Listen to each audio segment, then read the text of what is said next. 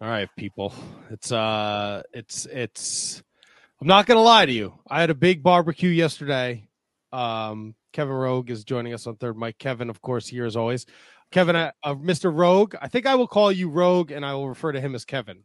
Works for me. I prefer handsome Kevin, but if you, you can call me Rogue, that's all right. You can't lie to the people. Well, it's Uh, so I'm a little sluggish today. Uh, Kev, Mr. Rogue. Jesus, this is going to be a rough one. Uh, I do, I'm a little more on top of setting up uh, uh, third mics. I, I, I was slacking today. I'm not going to lie. it's okay. Um, I may have been napping when you were texting me about uh, what time to jump in. Napping? Oh, dude, Dude, it was we went hard yesterday. a long barbecue yesterday.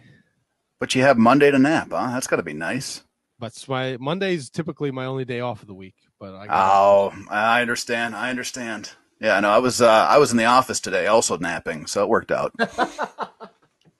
So uh so I'm a little sluggish, I'm not gonna lie. Um but uh I got you, uh Kevin, and you, handsome Kevin. Uh There it here is. To uh steer the ship. We got Izzy James tonight. Uh no Tony. He's on vacation.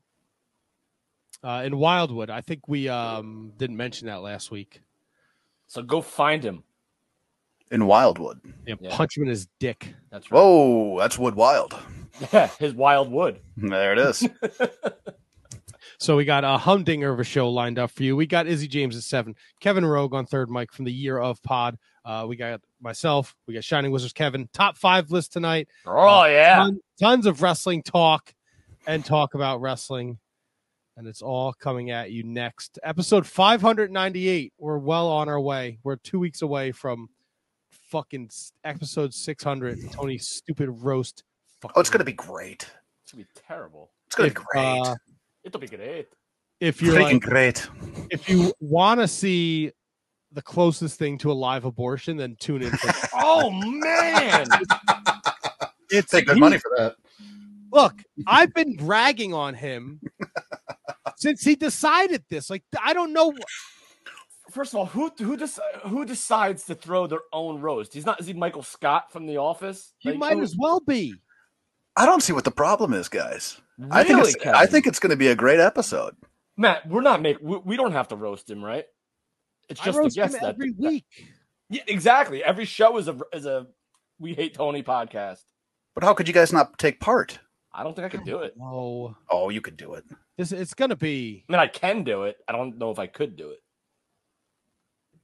It's embarrassing. I think we're I think we're saying the same thing. I'm not sure though. No, I mean, I, I have the ability to do it, but I don't think I could or would want to do it. Oh, okay. Fine. I don't know. What if like the joke? Listen, I'm a I'm a comedian, man. Sometimes the jokes don't land. Yeah, well, anyone that knows that has listened to this podcast. Oh no! And- oh, I'm go no, never, never a womp womp. For me on Never. this show. Never, not Ah, once. that's a farce. But you're not in front of a live audience, man. You'll be just fine. In front of the Shining Wizards universe. Right, but they're not they're not live in front of you. Just throw a just throw a little laughter after each each line. A It'll, laugh it'll hit, track, a laugh track after each Yep. See, I'll help you. out. We could write together. It'd be fine. Please do do so, everybody. I'll give you the. I'll give you both the lists of all the people we have signed up, and and you could help. A lot of people are like, yeah, I'll do it, but I don't have a lot of jokes, and I'm like, well, we could probably tease some up for them. Probably. Yeah. That's what uh, good well, you know what? Tune in in two weeks because it's going to be something. There's going to be a lot of this from me. The- For those not for those listening in podcast world, Matt just literally punched the microphone away from his face in disgust. There'll be, I'm- there'll be a lot of that. I'm excited, man. I think it's going to be fun. Maybe you could sit down on third mic for me that night. No, shotgun. if anyone's missing the show, it's me. Tony's like, uh, I could change it if you want. I'm like, dude, it's too late. It's done. Things are in motion. How how are you going to change it this close? I don't. Exactly. I don't know. Exactly. All right. Well, we're this close to the intro, so let's fucking. I'm gonna hit the button. Let go. We're gonna do this. I gotta tee all this up now because I'm. uh, no, I don't want to. Don't want to install new Farrago. All right. All this and more next. Episode 598 of The Shining Wizard. Kevin Rogue on third, mic Izzy James Woo! Wizard guest. Kevin with a top five. It's all coming at you live. The following is a presentation of the Shining Wizards Network, broadcasting live on Ranty and at shiningwizards.com. Follow us on social media at Wizards Podcast. Check out our merchandise at merch.shiningwizards.com. Do your Amazon shopping at amazon.shiningwizards.com and become a Patreon supporter at patreon.com slash wizardspodcast. As always, we thank you for your continued support. And now, enjoy the show. Well, well. It is I, the quintessential stud muffin. Joel, my penis has an elbow. When I'm in, it hits her colon, innards, spleen, and gizzards. When I bust, it's like a blizzard, and I roll with shining wizards. Gertner, keep listening and have yourself an eargasm.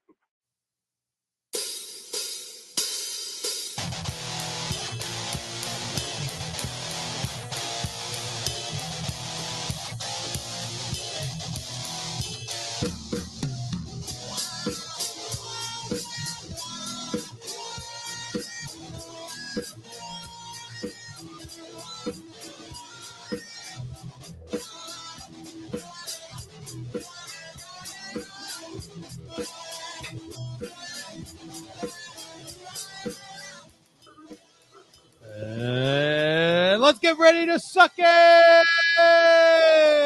Welcome, everybody, to episode 598 of the Shining Shining Wizards Wrestling Club. Jesus Christ. You almost got it. I'm done. I'm out. Episode uh, 598 of the Shining Wizards podcast. Where, That's of right. course, it is Wrestling Talk. And talk about the wrestling. Matt, I guess I got to do this before. I, I got to do it second. I, yeah, we didn't, we did, I didn't prep him for this. KJG. And joining us On on third, third mic tonight, uh, in replace of Shining Wizards Tony, is the very well respected, very talented, very good at what he does man, Mr. Kevin Rogue, year of Pod, is here with us, joining us. What's up, Kev? Hey, thank you very much. That was a very glowing endorsement. I know I might, I might- I might not be shining Tony, but could I be like polished Kevin, maybe? No, no, no, no, no, no. You can no, be- because you like polish a turd. Uh, there's many things you can polish out there. you can be rusty, Tony. Whoa, I don't think we want to take to go down that rusty aisle, do we, Kevin? Oh God, I forgot about that. Yeah, Yeah, no, where's your trombone this week? it's it's over there. Gotcha. The old rusty trombone. Forgot about that. Yeah, forgot about that gimmick too. We didn't. That didn't stick either. You should be happy that didn't stick. Oh, it was great. now I'm gonna bring it back after the commercial. Say if it sticks, you might want to wash it. Uh, How- yeah, that would be terrible. How are you fellas doing this fine Monday evening? Fantastic, man. Oh, Hurt, hurting, Kevin's hurting. hurting. And What's wrong, why, baby Matt. boy? It's your fault, Matt. It's Matt's fault. What what did he do to you? You know, he had a great little party at his house, and Oh, and I drank a lot of beer. I thought you were going to say rough to- trombone. No, no, No, no, no, no. no trombones. There was no trombones at the party. I would have brought it though if he asked. That's kind of you. I, was, I was just happy that you showed up, Kev. You showed Yeah. up. You had, you had some food. You had some drinks. You had some good times. That was all I was looking for. That's it. Good time, man. Sunday. See, a Sunday event at the at the Bowman residence is awesome when it doesn't start at eight o'clock. Like if it's like a four o'clock or two o'clock, boom, in in there like swimwear. But Matt usually says backyard hang eight p.m. on a Sunday. 8 p.m. You wild man. Well, because he like we talked about before we went on the air, Matt does not work on Monday. Monday is his mm, only Yeah. day off. So Sunday is the day that he extends the invites to all of his friends to come chill by the fire pit. Dude, a, a great setup back there, man. Absolutely great setup. So kudos to Matt on a great party. A lot of lot of friends of the of the show were there. A lot of friends of ours in personal life were there. It was really cool. Man, that sounds fantastic. I'm kind of disappointed you didn't live stream it. I could have been part. Ooh. Uh, that, would- I feel like that would be a lot, a lot of. you know, that That would have been a, a lot of sangria was flowing. So Nice. Yeah, Matt. Also, by the by- the liner, by the way, the Joel Gertner liner, creepy, but uh got a little follow ski from the Gert man Oh, over nice. the weekend. Yeah, did a little, I did a, a like of his uh one of his tweets, and then next thing you know, boomski, follow. So that was pretty cool. Like the stars have aligned, man. It's like it's, it's like kismet. yep, just like Kismet. That's it, or hazmat. One of the two. Yeah, one of the two, kismet or hazmat. I'd probably go hazmat. yeah, probably with Joel. Yeah, probably. Yeah. hazmat. Uh, the Mott Spock wants to know any of the 200 buns left over. Yes, we are down to 96. So, all right. So you got 300, no, No, 200 200. buns. Well, I'm assuming you got 200 burgers and dogs then. Uh, 100 burgers, 100 dogs. Correct. Yeah. And so you're down to 96. Yes. So how long do you think that'll last you guys? Well, we put a bunch of the buns in the freezer that we Yes. didn't open, Smart move. uh, and we will be eating uh, hamburgers and hot dogs for the next week. Oof, better hit that. Do you have a Peloton? No, do I have a Peloton? do, I look, do I look like I have a fucking Peloton? I don't know. Come on. You would go to the gym every now and then. Matt is he's the quintessential before picture. You're asking me if he's got a fucking Peloton. Yeah. Like to- like Matt's the before, Tony's the after. No change, no progress. There's no there is no Peloton at, at the house. No. Look, there was a shit ton of food too. So, you know, the, all the potato salad was gone. My wife made like she took the two frozen turkeys that have been in the freezer for like a year that you get when like I don't know about in Minnesota, uh, handsome Kevin, but here uh, before the holidays, if you spend X amount of dollars at Shoprite, they give you a free turkey. Yes. okay.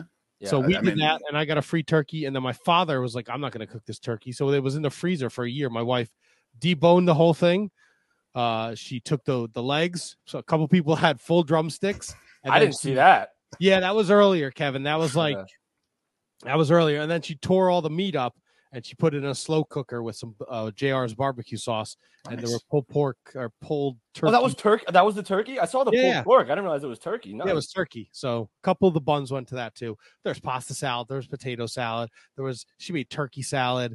There was fucking cowboy caviar, which is like beans and corn and rotelli Yeah. tomatoes. Oh, we had regular corn. We completely forgot to cut up the watermelon, so I have a watermelon downstairs. Kevin, when I tell you that they had the best Pepsi, Frito Pepsi smorgasbord of potato chip bags, Mamma Okay. Mia, Pringles, Fritos, Doritos, Lay's, everything.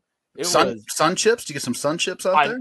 French onion sun chips are the greatest chip in the world. There were sun there were sun chips in there. I did not notice the sun chips. I'm kind of upset Yeah, about so we that. just I decided. No, I'm, I'm sorry. My wife decided. She's for those not familiar with me. If you're just tuning in, you're tuning in because Kevin Rogue is here. Thank you. We appreciate you. Uh, most of the Shining Wizards community knows Kevin Rogue at Year of Pod at JJ Rogue Means on the Twitter machine.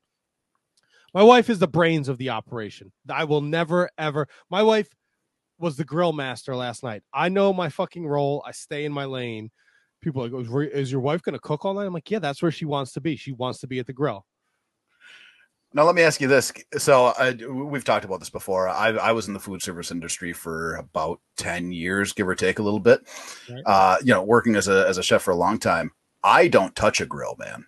I, I don't even know how to turn ours on. My wife is the is the grill master through and through. So is that same kind of thing? Like you you work in food, you come home, you're like, ah, I'm not I'm not fucking with the grill. Or No, my wife also works in the food industry. okay, Uh, but no, she's just that's where she wants to be. gotcha. She- She likes cooking for everybody. She likes making sure everybody eats. She's very personable at the grill. So like that was her baby. What do you mean personable at the grill? You know, she's fucking making. She's making burgers, talk. She's talking to people. She's finger gunning people. Make sure you try, try some of this. She's the brains of the operation. So she said instead of getting like big bags of chips, right, where you just leave them out and they get fucking stale and then you throw them out, just get. We're gonna buy a bunch of variety packs. We're gonna put them in a big fucking plastic toter and just grab your snacks, man. Wait, wait, wait. Those those small bags, those little Yeah, mini. but we- there was a million of them. So you like everyone there could have been fed on chips for for the whole night. If there was only the chips there, we all could have eaten like kings. Man, I, I don't know many kings that are just feasting on chips, but I trust you. Well, the royal Oh, ones do. Look, people, people, and, and there's a shitload of stuff like, like snacks. We have tons of snacks. He had a baby pool filled with ice, and That's it where the just, booze went. that's where we just dumped all of our booze that we brought. Nice.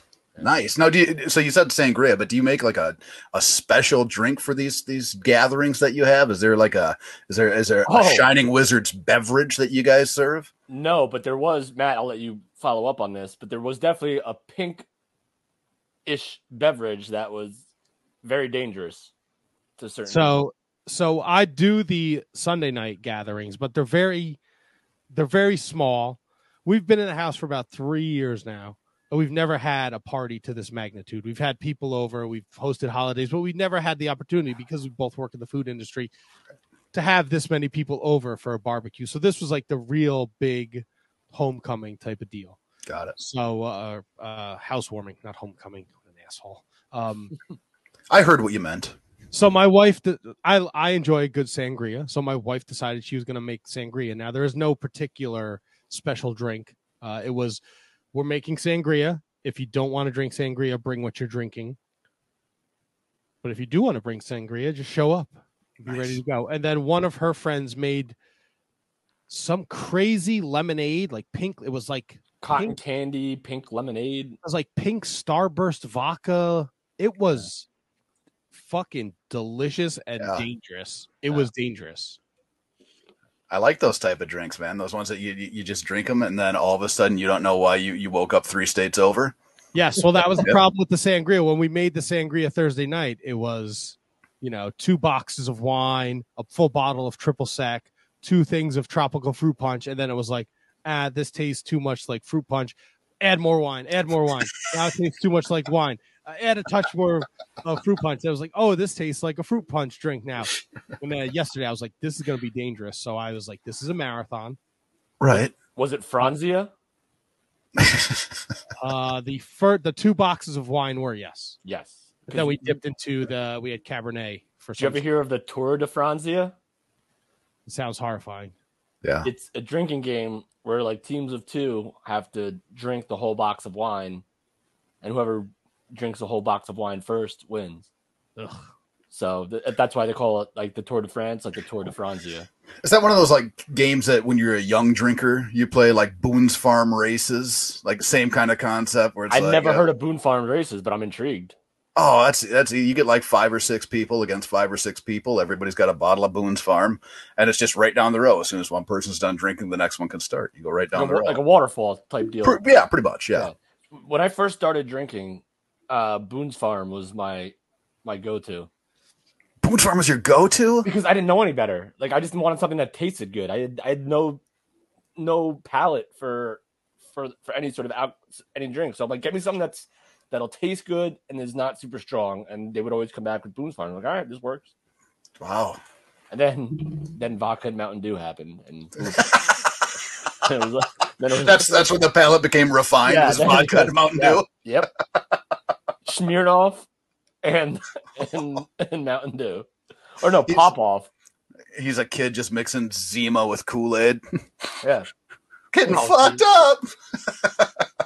Dude, my hand, I don't know how, is it in excruciating pain right now. What did you Like do? my to it? right hand is like on fire. I'm gonna leave that one alone. Are you having a stroke? I don't know what's going on, but it hurts. Hurts bad. But we'll power through, baby. Fucking Does it- warrior. All Uh, fingers, uh, my entire hand, it's like a muscle. I understand. Uh, handsome Kevin. Uh, Yes, your sir. weekend. Your weekend was full of uh, full of some bumps and bruises as well. Oh yeah, yeah. We had uh, had two shows this weekend. A lot of fun. A lot of fun. We were in uh, Turtle Lake on Saturday and in Kimball, Minnesota on Sunday. Uh, great shows, man. Really decent turnout. Had a lot of fun. But that that motherfucker, Petey Brown, he got one in on me. So he'll get he'll get he'll get he'll get his. Was he redeeming himself for his uh his uh stellar performance? Like, can you beat that? You know, I, I- I'm guessing he tr- he's trying, but uh, it, it was all right because that happened Saturday and, and Sunday. I went ahead and I kicked him square in the dick. All right, I dig that. Yeah, yeah, when you got the you got, when you got a guy like Stonehenge behind you, you got Kyle Pro, Nick the Natural Nelson. Yeah, we all went. Uh, we went ahead and we sometimes you got to take out the trash, and I think we know Petey Brown's trash. That's right. Yeah. All right, that's bold. Yeah, I I think I'm gonna start calling him. I'm, I'm gonna start calling him Patty Brown. I think balls deep Patty Brown instead of downtown Petey Brown. Wow. All right, Balls deep. all right. Sorry, I'm uh, trying to do something here. There we go. There it is. Don't don't mind me, fellas. I feel like my Oh. volume. Oh, there we go. That sounds much better in my headphones. All right, did that move over? Sorry. You Did, uh, Thank you. Let me just close this. do it? Close it all, man. Doing it on the fly, baby. One by one, one by Close one. it up. Close up shot. Last call. Alcohol. Okay, okay, that, that worked. We just have this here. We go over here. So, um, you guys had good weekends then, I guess. Absolutely. Yeah, man. right, All right. that's good. And I was already like behind the eight ball because I had a, a birthday party the night before your barbecue. So I was I was already like, oof. How do you do it, man? I, I I drink like five six beers at this point in my life. One night, I wake up the following morning, my day is toast. I just get just the worst hangovers. When I was younger, you, you rebound, get back at it, man. But as I get older, there's no like no way. Next morning, I wake up, I'm fucking miserable. Well, that's probably why I'll die by forty five. So so we're good. Well, I mean, enjoy the latter years at least. Yeah, not that forty two to forty four range. Yeah. Enjoy those, right? Retire at 42, man. Just, Dude, I just take it smooth. I'm in, man. I'm in for that plan. Nah, but it was yeah, great weekend, good stuff. Was able to watch a little wrestling. I had a had a Rampage on at the uh at the Pubski on Friday. They they always have wrestling on for me at, at some point. Um because they know they- they know better. They just know. They just know. They know Kevin. It's Friday. Kevin doesn't go out all week. Friday night, he's coming in. We gotta have uh, we gotta have wrestling on the TV for him. So Oh, that's watch a little good. bit of wrestling. Watch a little Impact. Watched um, Matt. What did you did you watch? I know you were ver- super super busy. Yes, I was busy. oh, what happened? Oh, Matt's. Uh-oh. Uh-oh. The fan, the fan stopped circulating. He's glitching. Oh, Matt's frozen. The fan ain't moving. I can I can hear you. Ken, here. Uh, Shining. Wait. How many fingers?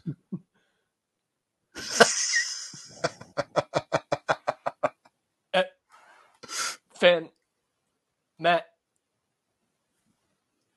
Is it any okay, better? Matt? I'm good. I'm good. I'm good. Nah, you still you're still struggling a little bit. Ah, you son of a bitch. Yeah, oh, you now get your, back. You you're get your internet from Aldi? Yes, I am actually. no, I have to deal with the bullshit of the committee, and I'm trying to get this stupid fucking video. Oh, we got a new challenger. Apparently, I gotta see if I can fucking upload this dog shit. I love that all anybody has to do is mention the committee, and Matt goes from here just straight through the roof. Off the handle, Yeah. insane. Look, uh, uh, But you see, here's what I don't understand. You're gonna you're gonna turn down any invitation from the committee to challenge, but yet you're still piling on them like they're, you know, you know, uh, uh, dead to you. But like, why if would if there's any resolution to this, you should accept the committee's challenge if it is proposed to you to challenge for the can you beat that championship? no, I, it's a the committee is a farce, Kevin. There was up until like ten weeks ago, nothing of this sort existed, and then one day it was like, okay, let's play. Can you beat that? And Tony's like, the committee. The committee. There was no, there's no. I'll break down. Yeah, we were we were the committee. There was no text message. There was like, oh, I'm gonna do a gimmick. He just decides to fucking spitball. Now I got this stupid committee with these stupid fucking videos, this bullshit. Tony's Kevin's driving to Tony's house. Then he's getting NWO questions, softballs. There's a lot of shenanigans. You wouldn't have gotten those questions. A lot of shenanigans. That's all I'm saying. You wouldn't have gotten that NWO question. I would have got that NWO question. You, You would know have remembered. You would have per- remembered that Booker T was in the NWO. Yes. I don't A little perturbed that our guest is late. That uh yeah, that NWO question, man. I was I was locked and loaded on that one. I was pretty I was pretty ecstatic about that. I was like, yep, would have answered that question for fucking sure. And you would have got the Monday Night Raw debut question, Matt. What? Sorry, I'm dealing.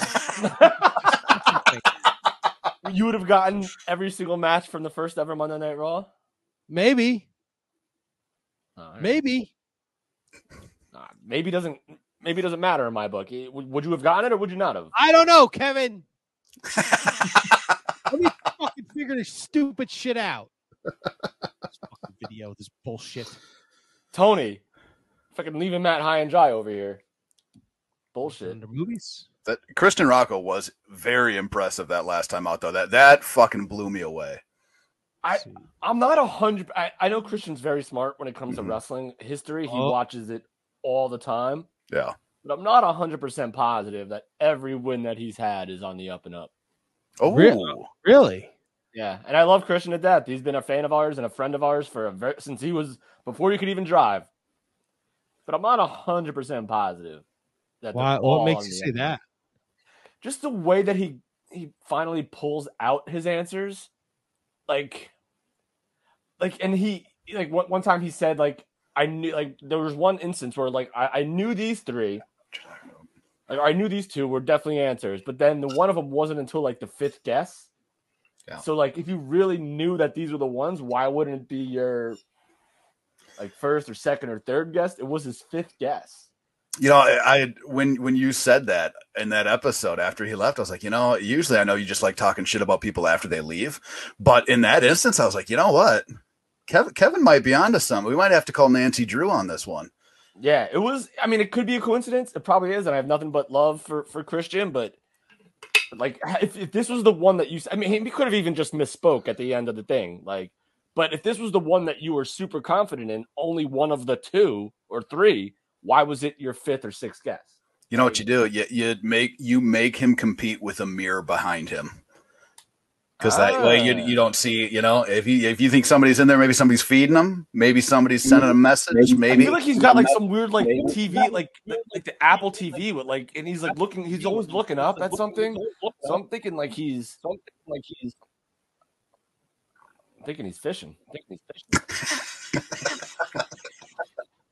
So you're you you think the champ is cheating? I don't have enough I don't have concrete enough evidence concrete to evidence make that to accusation. That accusation. And I have a I I have have an an echo. I have an echo. monster echo. Monster echo. Yeah. Okay. Yeah. Is that me? Is it me? Is it me? I don't know. You echo, not- yeah. You echo. Yeah. And I echo like, I like echo a maniac. Like a maniac. Great. Great. just- this is let me just- great. Mott Spock. One can only One can dream. only dream. KJG and Christian rematch. Boom. Oh, boom. Maybe the committee will make it happen. What, what oh, about me there, What about Mod me there, Spock? You know, I uh, thought we, we had a connection. This son of a bitch just leave me out. Leave me out. I hate this fucking thing. I'm gonna fucking freak out in about two fucking seconds. So why, why don't we just Why do the committee thing? No, you know what? These two fucking assholes had all week to fucking do this, and they wait till the last fucking minute. This shit pisses So why don't we just- the why don't we fuck off. Why don't we just F it and just and just bail? Bail. Fucking bullshit. Where's this fucking dumb video? just gonna fucking play it. I don't care if you can't see it. You just hear the fucking audio. This stupid shit. Yeah, let's do it now and get it over. and with. get it over. with. Where's this fucking stupid thing? Let me know if you can hear this job. Did the committee ever show up to your place yesterday? What's up? No. Did the Can you hear? No, I don't hear Nothing. anything. the echo's gone? Yep. That's good. I'm so mad, and I don't blame him. It's, it's it's almost like a roller coaster of anger. Just keep, keeps on going up and up You, and up. dude, he's you never know. You never know. Fucking murder somebody. This There you go. Sometimes you know. When he says something like that. I'm driving to fucking Wildwood right the fuck now. let me know if you can let me know if you can hear this now. We interrupt your regularly scheduled podcast with a message from the international representative of the Can You Beat That Championship Committee. The committee has been laboring over the next challenger, taking many things into consideration. And after a very narrow vote between the members, they have decided to grant a rematch. That's correct. We will be getting a Can You Beat That rematch with the next set of questions. This particular challenger has held the title many, many weeks, has proven superior knowledge of wrestling on a weekly basis. And it is Kate the Great Hensler. All right. Well, did you guys hear that bullshit? I what all right, so what would make you happy then? What do you mean? What would make me happy? That I don't have to fucking deal with this shit right now. The fucking guest is late. I got Tony sending me a fucking video at 7:05. Oh, I thought you meant I thought you were just specifically talking Oh, about the great. challenger. Hey, Christian Rocco's gonna mop the fucking floor with Kate. How do you like them apples? There you go. Kate the late. I thought he was just stressed out from carrying that extra tea. All right. You happy? You happy? Committee? Fucking asshole sending me a fucking video 705. You know I'm live. Where's Izzy James? Did Kaun get him with the fucking bull rope already? What is going on here? Oh, it's a clusterfuck and I love it. Love I'm it. not in the mood for this today. I'm full of sangria. I That's took right. like three monster shits today from all the hamburgers and hot dogs and turkey I was eating yesterday. I had hot dog for lunch today. I had to buy a new fucking washer and dryer today. I am not ready for this. That's that's the killer. The washer dryer thing is that would put me over the edge. Because that ain't cheap. Nothing is cheap. Life isn't cheap, bitch. Uh, so, uh, but Matt, the committee did bring us Double R, which is one of my all-time favorite Shining Wizards characters. So it can't be all bad. He's not ready for anything. We should just is talk what it is at this point. Good luck, Kate. Unless you're asking her fucking three CM Punk questions, she's gonna, get murdered. And I know Kate's not gonna listen to this because she's fucking big time. She's frightful. She's big time. She's not listening to this bullshit. I don't even know if the fucking committee reached out to her. If she did, Tony, if- I, if- I hope I hope Tony chokes on ice, fucking shaved ice down in fucking Wildwood water. Have some water, you fucking tard. Fucking Stupid Philadelphia accents, you dipshits. Fucking Wildwood. I hope, you- I hope a fucking shark takes your foot. You walk around like fucking Kamala. There's your fucking roast. Just play this back in two weeks. Fucking roast to Tony. I'm That's- sitting that one out. that's the real Philadelphia accent, Kamala.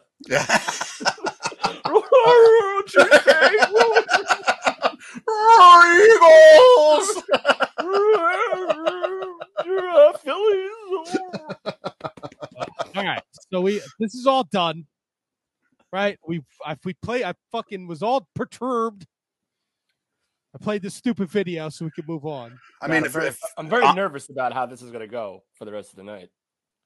No, better the video he sends me the video. It's 705. 709. Try the email first. It should be easier. I got every window open on my fucking laptop. The internet's going out. The fan's freezing. Tune in.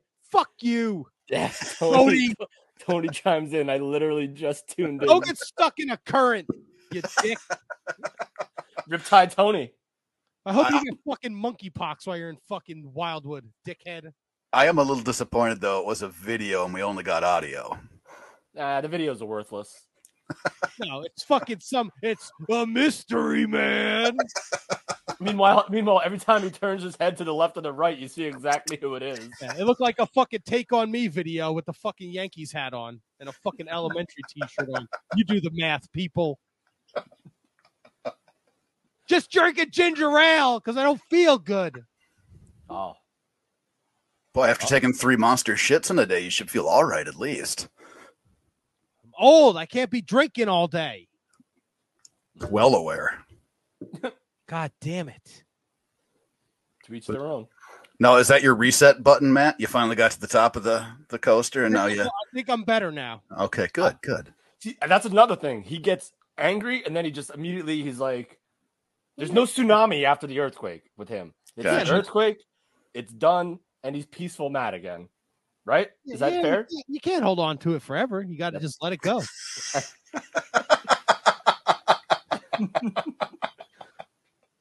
let it What go. there was a third natural disaster named tsunami, earthquake, typhoon, and tsunami? Or is it Not bad. typhoon? Is typhoon a similar? No, typhoon's a, a hurricane, but it's just over the water, right?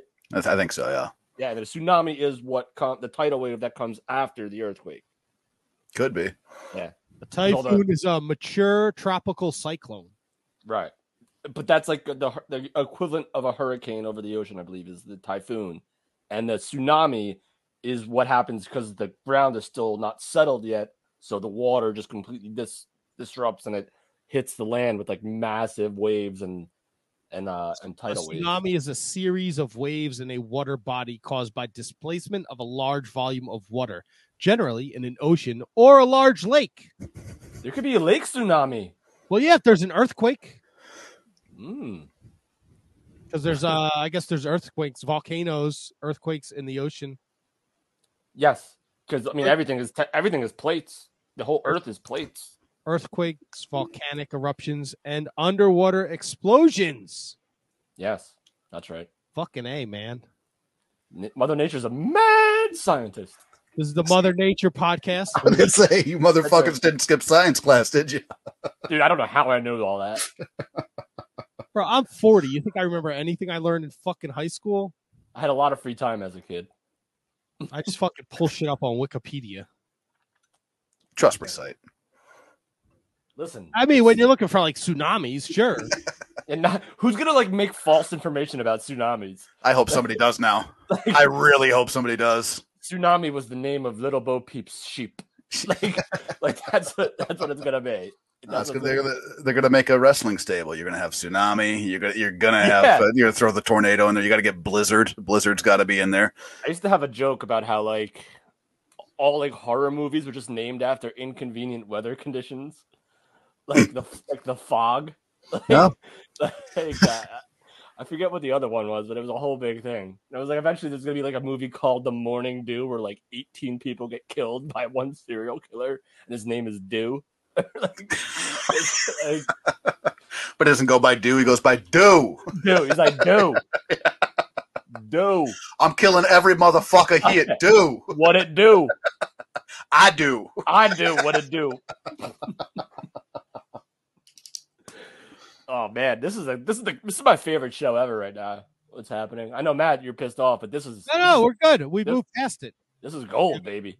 We moved past. Don't worry. There will be this amount of rage in two weeks. Tony's, uh, the roast of Tony. So if you enjoyed my rants, please be sure to tune in when I have to try and juggle uh all these people who have to tell jokes. And I was uh the reindeer stew, uh, ba-da-da," and everyone's talking over each other. Fucking Tombstone Jesus shows up. He wants to talk about man, mountain rock, and smashing pussy or something weird.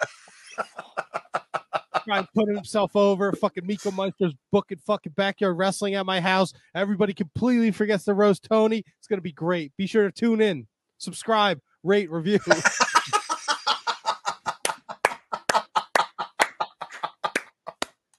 That was Get it. hell of a plug. Tony's Really. return next week is gonna be like the fucking Dexter Lumis return on Raw. Nobody's gonna know what the fuck happens. Tony's gonna pop in, the guest is gonna show up, Tony's gonna leave, and that's it.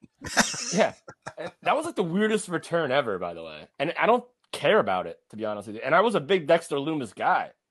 Just like, what are you doing? Like, you weren't even like a top guy in NXT, and now you're all of a sudden showing up in the main event. with Wow. Miz See, and AJ Styles. See, I went the exact opposite way because I was never a Dexter Lumis guy. But that little tease and him showing up, like that actually got me interested in him. Right. No, I get it. And the idea of it behind it is fine. And I'm probably in the minority on this, but it was just like so weird. Like, like, like, what does it mean? Like, what are you doing? Like, who are you? Th- like, I mean, again, the story, ha- I guess, has to play out. Like, probably tonight we'll find out more of why he showed up and why he got a, like, but what, what like, you were never, and the same thing kind of with like Karrion Kross. Like, he came back, everyone loved it, uh, as they should have. But like, even when he his last run in WWE when he came to the main roster was the worst thing ever. And it's just like you you guys weren't even like the top guys like in your respective last places of employment. And now all of a sudden you're thrust into like the end of a show, the end of the like the last segment on each respective show. Karrion Kross, I see is way more because that package is a whole lot better. Her, him, Scarlett, entrance, look, hundred percent. Dexter Lumis, since Samuel Shaw, since he was Samuel Shaw on Impact, I thought he was a legit top guy. But when he wasn't presented as as that, and all of a sudden now he's back, and we don't know what he's there for yet. So I will let that play out. But it was just like, all right, this guy wasn't even a top. He, he got married on NXT, and that was like the highlight of his of his run, more or less. I mean, there was probably more high high points, but just like it was just so bizarre to me that he was featured in that part of the show. Yeah, I, I mean, I, can, I, I, can, I completely understand your point, but from, I say, for me, I, did- I could not give a shit less about him during NXT, any of it, and for him to just show up out of nowhere, that kind of that kind of grabbed me a little bit. I was like, okay, this is this is something. Uh, Karrion Kross, same. I really appreciated his work in NXT. Obviously, everybody knows that him, uh, him his main roster run was pretty much a, a bag of dog shit lit on fire, but it got me interested in both the characters and what was going on. Yeah, the um, I, I feel way more strongly about the Karrion Kross return than I do about the Dexter Lumis. But when Karrion came back, it was you knew what his objective was. It's it's gonna be Drew McIntyre and it's gonna be Roman Reigns eventually, or just a feud with uh, Drew. I'm sure that's probably the where we're gonna go with it. But the Dexter Lumis stuff was just like I don't know. I don't know if he interacted with anyone prior to just being taken down by the cops afterwards. I know there was like that car accident thing in the back. Was that um was was there any explanation of that? No, not to this point, which makes it like that much more kind of intriguing and interesting because you don't know they haven't mentioned shit. It's just in the background, so Yeah. it is. It is very like uh, a lot of the mystery kind of brings you in. You know what that you know what it kind of reminded me of, and this is gonna sound like insulting, but I don't I really don't mean it because I actually didn't really see the actual car accident part with the Kevin Owens promo, but it kind of reminds me of like the white Hummer from WCW, like who like who drove the Hummer. Like, like that's like my initial gut was like when I saw that there was a car accident in the background, and there were so God so many, but at least this one was like kept to you know the side, and it was it's one of those things, and that's why Triple H is so good. It's it's, it's telling a story without people knowing what the story is yet. So It's a back. It's a background story. It's and beautiful. and I don't know oh. who what what the plan is for Dexter. Like, is, obviously, he showed up during an AJ Styles Miz match. Who's he after? Is he after Miz? Is he after AJ? Like Both of them. Maybe both. Maybe everybody. Yeah. yeah, It's I think it's exciting stuff. It's it's it's kind of what we've been we've been looking for, and I've been very uh, vocal on this show. Uh, the, what the WWE has been doing the last couple of years, I have zero interest in. I don't. I haven't watched WrestleMania in I don't know six seven years. Like I really have zero interest in it um, because I feel like it's the same boring shit. So I said last week, Karrion Kross coming out, like I'm in. Like even if Roman Reigns fucking beats him, at least there's a, a, a bridge to Cody, right? Because we all think it's going to be Cody and Roman, which is gr- sign me up. I'm all in. Um, you know, you're bringing back Dakota Kai, that helps the women's division. Do we know Tony loves a good tournament? Uh, this stuff with Dexter Lumis again. To your point, who's he after? AJ, Miz, Maurice. Like, what's his angle here? Right, and then they bring back uh, Hit Row on Friday night on SmackDown. Yeah. Um. It's Do you guys think it's like too much, too soon? Like that the returns are kind of forced. So I, I don't. It's these are things that like people got let go, released, and they're taking a few select people to bring back, and they've been they've been bringing them back in a surprise fashion that I think has gotten a decent amount of buzz behind it. Uh, I think I could I can see where you're going with that, but not really. I think they're peppering them in nicely. Yeah, no, uh, and uh, I, I can see that. I, I can see both sides of this coin. To be honest with you, it just um like now like everyone's expecting something else. Like everyone's expecting someone else to come in, and it, it just is. It's like when when does it stop? Like, are, is Triple H bringing back guys that he just thought got a, a bad rap in in uh when Vince McMahon and Bruce Prichard took over NXT? Is it is is he going to bring back you know major players? Is he going to bring back Bray Wyatt? Is he going to bring back? Oh, apparently Sasha and Naomi are reportedly back, which is which that's to me that's the most important one is having them back. But I feel like that's the one that we expected as opposed to Karrion Kross and and if Johnny Gargano shows up, that would I think that would blow the roof off. And now Johnny Gargano doesn't have to come back to WWE like the main roster. He can go back to NXT and be fine. But I feel like NXT is in a different direction now. Was a WWE Johnny Gargano might actually do better on the main roster without Vince McMahon there. Yeah. And I think that one of the things they got to remember is that he's now fashioning his roster for his vision. And I, I expected it to be a little bit longer played out, but it's like he's pushing the buttons right away to get it to where he wants it to be. And it's exciting. Yeah, no, absolutely. It, it's definitely. I'm not there yet. I won't uh, go search out like Monday Night Raw. Like I have no interest in watching um, Raw tonight. But if I see something, um, I'll watch like a clip online or something. Let's try this. If you see something, say something. Let's see if this works. Apparently, we still have um, an echo. Yeah. Yeah. I didn't want to bring it up because I didn't know if it was coming across to the listeners, but apparently it is. I don't know where it's coming from. The rant. Oh, hey. That do Hello. it? Is that any better? No. It's worse. Same. I'm gonna leave. Hey, Kev. Hey, hey, two man show. Yeah, the, the Kevin show, baby. K and K. That's it. That's what it is. So yeah, so let's hopefully Matt can come back in and we can figure this out. Uh, Yeah. But you know, shit's gonna shit's gonna happen sometimes. Happens. Absolutely. Is it any better? Hey, Yes, look now- at that. Now it is. It's probably because I had to open a thousand fucking things for that stupid fucking internet. Don't get back on the roller coaster, Matt.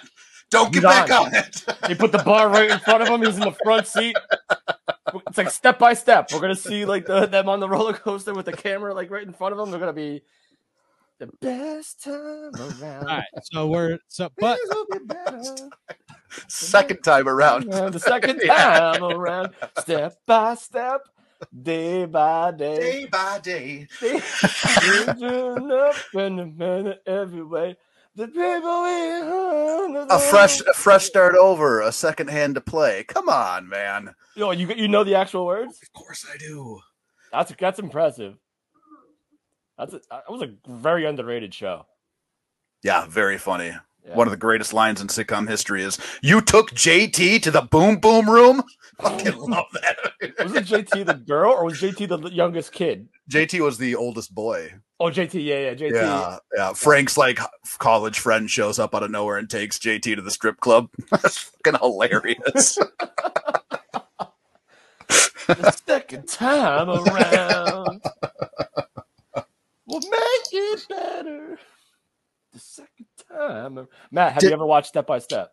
yeah, it was part of what TGIF. TGIF. It was a later edition. So I didn't see uh, Hit Row when they came back. I was gonna say I'm just gonna fucking hard turn, hard turn. I like it. I like it. I But- remember Hit Row on Step by Step episode seven, Were- season three. Were, were they were were the fans into them Like, Yeah. was it? Did it really pop? I, I- actually saw this and uh, it, they they loved it. And you know what? I don't think they need Swerve to be incredible. I think they still have all the charisma, all the talent, and all like the energy that you need to be a popular faction in, in WWE. And it didn't. It, it- I thought that I would feel different not seeing Swerve with them, but nope. I was Okay. like, it was, it was almost like a new act. Like you know, what I mean? Nice, it, was, yeah. it was almost like a new group coming in for the for the first time because they were so they did like one appearance on SmackDown and then they were just cut budget cut Yeah. wise. Yep. Yep. So this felt new, it felt fresh, and I wasn't expecting to see them debut in like an actual match. Which when I saw the two uh, enhancement guys in the ring, I was like, oh, what like what could this possibly? No, no idea that I was going to be uh, uh, Top Dolla and uh, I got I can't remember the other dude's name, but BFAB was there too. But it, when the hit row music played, place went nuts. Uh, No, you're Ashante the Adonis. Yeah, Ashante. Yeah, that's right. Yeah, I, I think it's good. Look, it's if, if Triple H is running the show now, and these are his guys, like he he clearly had some kind of relationship, a connection, or he saw something with them in NXT. Um, you know, and he goes to whomever uh, is, is in charge of money or whatever. Tony Khan, not Tony Khan. Is it? It's a Khan. Nick Khan. Nick Khan, It's a Khan. Yeah. Uh, if he goes to Nick Khan and he says, "Hey, this is what I want to do. This is what I see for these guys. I'm going to use them. They're going to bring us more money, get us more exposure. And if I'm going to turn this into his words, a wrestling company again, like I need these people."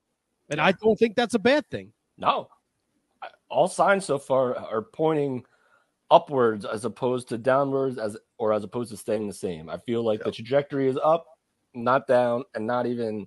I mean, it, it obviously will take time, but the, the trajectory so far has been, I think, be- and, I don't think he's trying to. I don't think Triple H, and again, this is just what the fuck do I know? You know what I mean? But like, I don't think Triple H is trying to make a, a monumental, drastic change in how WWE is being presented. On the, I don't think he's gonna t- like change it to like, you know, beyond wrestling or you know, like wrestle, wrestle, wrestle, wrestle, and no entertainment value. There's Right. gonna be still that all over the show. It's, and I mean, it has to be. That's how marketing works. That's how promotions work. That's how wrestling works. Is the promotion of characters and the entertainment and the production and the entrances and all that stuff. So I don't think we're going to see a drastic. It's not going to be AEW. Like there's Right. no way. But I think we'll see better product in the ring. I think we'll see better uh, uh, talent all around. And the talent. Listen, they have the best. Like they- they're the best talent. Like talent wise, they have the best in the world. Yeah. Like, let's be honest. Like Yeah. let's not. Let's just not like kid ourselves. WWE is WWE for a reason. Uh, but now, whether here's my question to you guys, and Matt, I'll, I'll, I'll, I'll give this to you first because they discussed this on um, I forget what podcast. I think it was may have been uh either Mick Foley's or uh, or uh, or somebody's podcast. Where do you think now more independent wrestlers will have a better chance of getting a job as opposed to just college athletes that come out and do that next in line thing? So I'm wondering. Yeah, I think so. Because if you if I think I had it in my notes and I don't know if we got to it. They did that that thing during SummerSlam weekend in Nashville that like Right. and it was a fucking disaster. Really? Like a lot of people got hurt. Like, like I- I, think that was the last time they were ever going to do it. I, I would dig through all my fucking notes, but Nah. uh, uh, I'm not. I'm not doing that because So- already. So what the the the I guess like the the research would show that like if you're a college athlete, right, you have you've worked your entire life to do this, so your work ethic is hundred percent there. Your your mindset is there. Your training ability is there. So they've I, they found that more valuable than an independent wrestler. Like you're diligent. You listen to you listen to the orders. You listen to to to to what people tell you. You have good work ethic. So they felt that, eh, and if you look good, that was a plus. So they felt under the old thing that was more important than being a good wrestler. Because you could be a good wrestler, but then maybe like one time you get upset about something and you're just like cause trouble. I I hated when they said that they weren't going to be looking at indie talent anymore. Right. I hated it, and I, I quite honestly, I'm sure they'll find some real gems in the in the NIL classes that they're doing, but I don't I don't care for that either, because the indies there's where the guys have the passion and the love of pro wrestling, and the majority of the biggest stars that we've had are stars because they have a love and a passion for what they're doing. So you take a college kid that's just coming out of, you know, where whatever university they're coming out of, and then they're kind of being bred to be this, but not having that. I mean, you, you can't teach the passion of pro wrestling. And you got guys out there on the indies, you know, 50 bucks a shot doing, you know, 16 hour round trips that are Yeah. I mean just walk circles around these these kids and, and not to say anything bad about these kids obviously but I really when they said they weren't going to be scouting indie talent anymore that's when I almost just went I'm fucking done because if you're not if you're not pulling people off the indies you're you're going to lose the fucking heart of Yeah. what's in the ring and that that that set me off when that happened And I believe I think Paul Heyman said, and I'm just paraphrasing, but I'm I'm just quoting, uh, paraphrasing, quoting Paul Heyman, where he said, "These athletes see wrestling as an option and not an obsession." right So like wrestlers who start training at 16, 17, 18, 19, 20 years old and stick with it, that's their obsession. It's their goal to be there, to take that away from them, to Mhm. take like the livelihood that they could potentially make for a guy who's like a D1 basketball player or like a D3 football player. To me just doesn't doesn't seem right. I mean, maybe they're in better shape. I get it. Maybe they- they're they're their routines are down because it's what they do every day, and that's what it takes to make it in in the performance center. You literally have to work 16 hours a day and put your body to the most extreme lengths. I get I get it from that standpoint, but to take the opportunities away from these guys who literally want to be in this to get here, to Right. take to take away their purpose is beyond like reproach to me. Yeah. No, that, that's not the right way to say it. Beyond comprehension is what I meant. Mhm. Beyond reproach is actually a compliment, I think. So uh before you be, we got a couple Matthew Birch in the chat says uh they just signed like 12 people from the next in line program the other week. It's definitely something they're going to continue to do. Which which is Uh, fine. Yeah, that's fine. Uh, look, you you know, if you could find a Brock Lesnar or a Kurt Angle or a Shelton Benjamin, uh, you know, once every year, you're fucking Yeah. striking it. You're hitting, you're hitting a home run. Asian Joe said the college athletes don't have any wrestling habits, so the E could mold them into their superstars. Uh, but the in-ring quality of the product will suffer if they rely on that approach. That's that's another fair point. Unless I, I have a lot of faith in in in NXT. I have a lot of faith in the performance center and who's there. So they might uh, it depend and now that especially more so than ever now that Vince McMahon and and I don't know about Bruce Prichard, but now that Vince McMahon is not running the show there, I have no doubt in my mind that they're gonna teach them a little different way to be a WWE superstar. Like you know what I mean? Like they're gonna they're gonna rely a little bit more on the wrestling than a little bit. Now I'm not saying all of it. I'm saying Yeah. a little bit. Yeah, and, and like I, I just I'll, I'll keep on going back to that. You can't teach the love of wrestling though. You can't Yeah. teach the passion for what wrestling is. And can you get like can you get a star? Sure. Like, but you look at like Brock Lesnar, who's fanta- fantastic, right? But it was his job. And then when he decided he wanted a different job, he left. Yep. And then he got a different job, and then a different job, and then when he decided he wanted to go back, he came back. Now maybe he missed it. Maybe he does have like an actual love, I- I but he you understand what I'm saying. I 100%. it's, it's a he- job. It's not a and- passion. And he's the only example that I can honestly think of. Mhm. Like let's go back let's go back to even to like the 90s. Like Steve Mongo McMichael, right? Mhm. May not have been the best wrestler in the world. he definitely wasn't the best wrestler in the world, but he was a pro football player, Hall of Famer, Super Bowl champion. Boom, done it all. Didn't have to do anything for the rest of his life.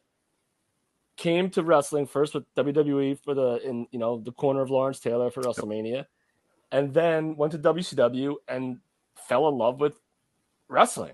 Right. Like he may not have developed ever developed the skill to do it. Mhm. And Goldberg is also another example, kind of on the same trajectory of, of Brock Lesnar. Yep. Um, but Mongo came in and fell in love with it, and he was damn like he was so overbearing with his personality that you almost didn't give a crap that he stunk in the ring. Like you don't, you, you didn't. Oh no, you cared. I you fucking care. cared. I didn't care.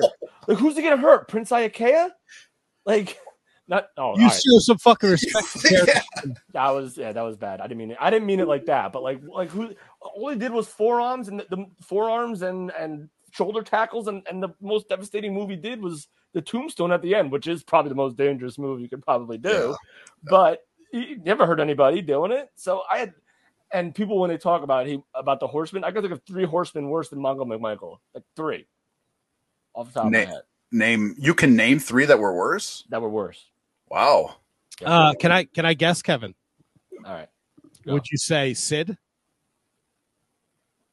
Yes, Okay. Sorry, I gotta get the bell. that's right. Um, uh, Paul Roma, no, Paul Roma was a great horseman. a great horseman. Really, I, lo- I loved it. I thought it was a perfect fit. I feel like he didn't have such a long run there. Well, no, well, I mean, all right, so maybe he wasn't the best horseman while he was there, but like becoming a horseman, like and people complaining about people becoming horsemen, I would, I would not put Paul Roma on that list. Um, uh, Jeff Jarrett. Yeah, Jeff Jarrett would be on there, and I love Jeff Oh, No way. I know I love Jeff Jarrett, but the run wasn't great, and him being he fit kind of, but the recruitment process was just weird. Like, it was it was very bizarre. Okay. You're gonna be surprised with this one, especially after the bi- the biography that just aired on. I think you're gonna go Luger. I'm gonna go Luger. I wouldn't fault you for that. Yeah. So Luger, uh, Sid, I don't think was initially on a list. I made a, a Facebook post about it years ago. I don't think Sid was initially on the list.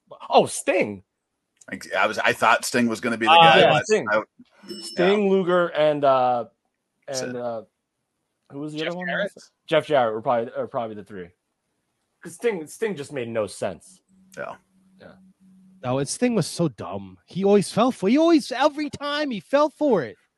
Dude, in '96 he fell for it. In '96 or '95, it was '95. He fell for it. Ninety-five. Yeah. and he fell for it like three years earlier in like 90 or whatever it was 90 91, Yeah, he fell for it all the time. If it looks like a duck and it quacks like a duck, it's a fucking duck sting. Stop.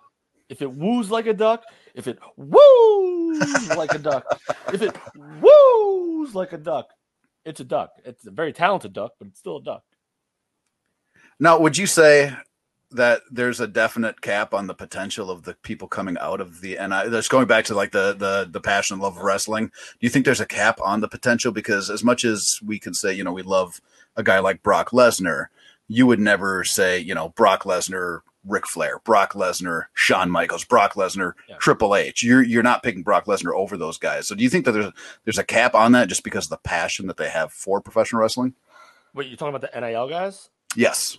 i uh, i think that's i think that's where the ball is in their court where they have to Okay. decide like whether or not they want to commit to to get better at this and not just rely on their athletic ability but the psychology is the biggest Right.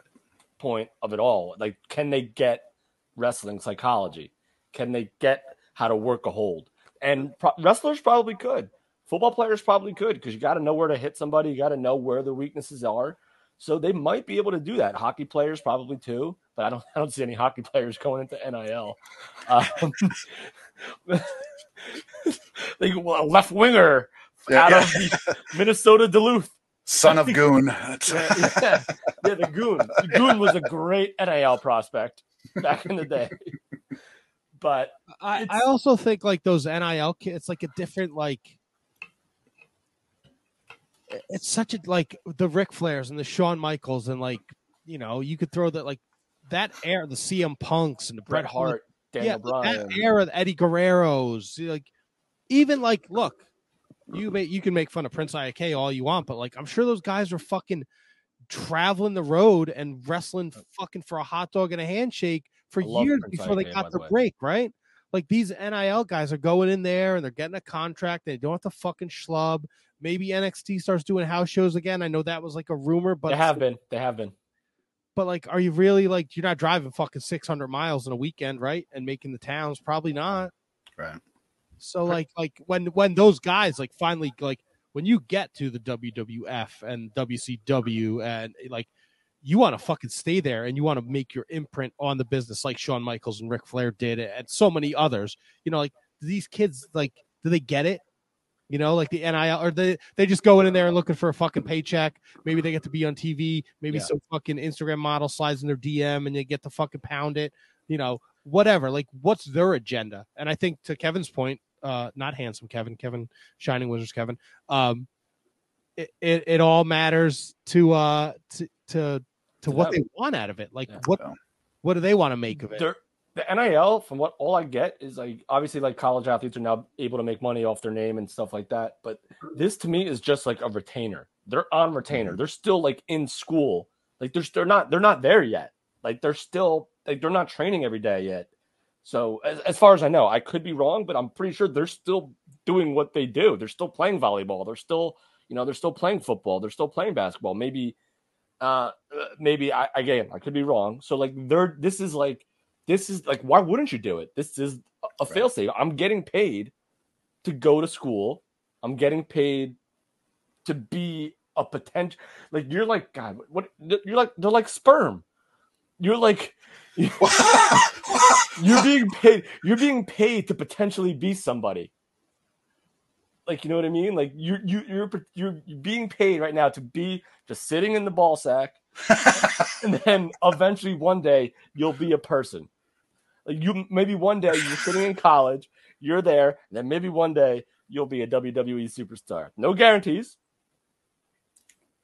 yep, no guarantees. Yep. No guarantees. That's that's a pretty good analogy, Kevin. I'll give it to you. I, I didn't know where you're going at first. I was like, oh boy, here here uh, here we go. Rocket ship's taking off. Ah, they're they're one more- basically sperm, and then you're talking about getting paid, and I was like, oh oh, oh okay, where where's it going? like when do I ever go that route? Like when do I ever go that direction? So if I was going that direction, the mind was working. I had something. the wheels were in motion. Gotcha. All right, Asian, Asian Joe wants to know, yeah, but how many of those sperm get wasted in a tissue? Oh, um, well, there you go. That's the th- that's that's the gamble you have to take. Guess what, uh, Asian Joe? Vince don't use tissues. Nope. I just use your mouth, pal. All right. So this is where Matt. God damn, it's gonna be another two point five. So I was reluctant. Money well spent. I was reluctant to go that route just because of that. Normally it's Tony, but today was Matt. Ah, I can't be on the main roster. I'll go lurk around in NXT 2.0. oh. They'll call me the Gobbler. The gobbler gooker. Gobble, gobble, gobble, gobble. I just, I just vigorously jerk off in the shadows and throw it at people as they walk by.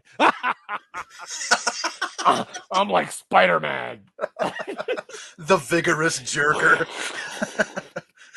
Turn NXT 2.0 into my own snow globe. Ah, I'm Spider McMahon. Where's that brawn breaker?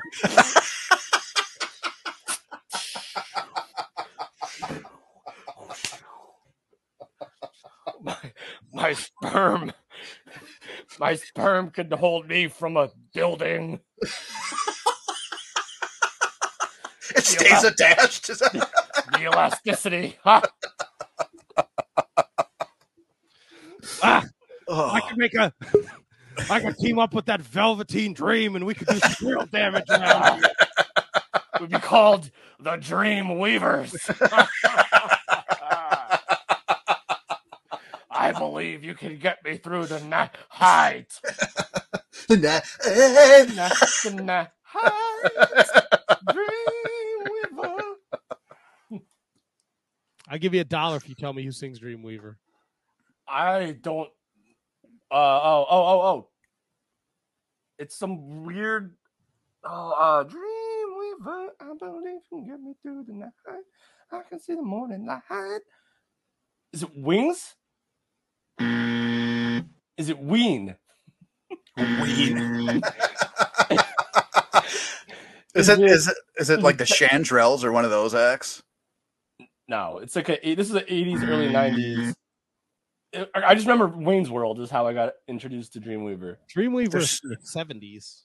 I was gonna say Oh. there's no way it's nineties. Oh, why Wayne's World is probably why I thought Yeah. that. Um, is it Styx? 1975. It's not Styx. Let's. You think our guest knows? Let's ask him. Hey, Izzy James, Sorry. how are you? I am sorry I'm late. My car died. I have to get a new battery apparently. Oh, that's So I just recently got home. okay. Did, No worries. time to uh, settle in. Yeah, I, am fine. What's up, guys? Do you know who sings Dreamweaver? Oh God, I don't. he almost he, he, had us fooled. Like he almost kind of knew. So you don't remember that '90s hit? uh, I know the song. Uh, artist wise, though, uh, no clue. It's got to be. Uh, is it? It's not Wham. I, I, don't know why I'm stuck on W Damn. names because Weaver. Uh, it's. Um, is it Kansas? It's not Kansas. Those are good guesses. I'm gonna ask my Alexa. Is it is it Michael uh Alexa? Oh, who sings Dreamweaver? Playing Dreamweaver. For over 90 million songs on demand.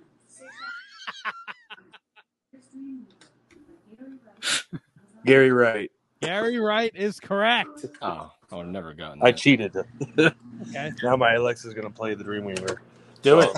It's a great song. We might get kicked off the air, but it's a great thing. Copyright. Yeah. Well, Izzy, thank you for joining us tonight. I know you have a lot going on uh, in preparation for September 3rd, Covenant uh, Pro Wrestling, Texas bull rope match with Kaun. And I know you guys have quite the history. Oh, yeah. uh, is this the uh, is this the proverbial end of the line? Is this it? Bull rope match. One of you walks out. Uh, I don't want to say alive because I don't think anyone's going to die in the ring, and I don't want anyone to die in the ring. But you know, is this it? Are you are you looking to do some damage here to Mr. Kaun?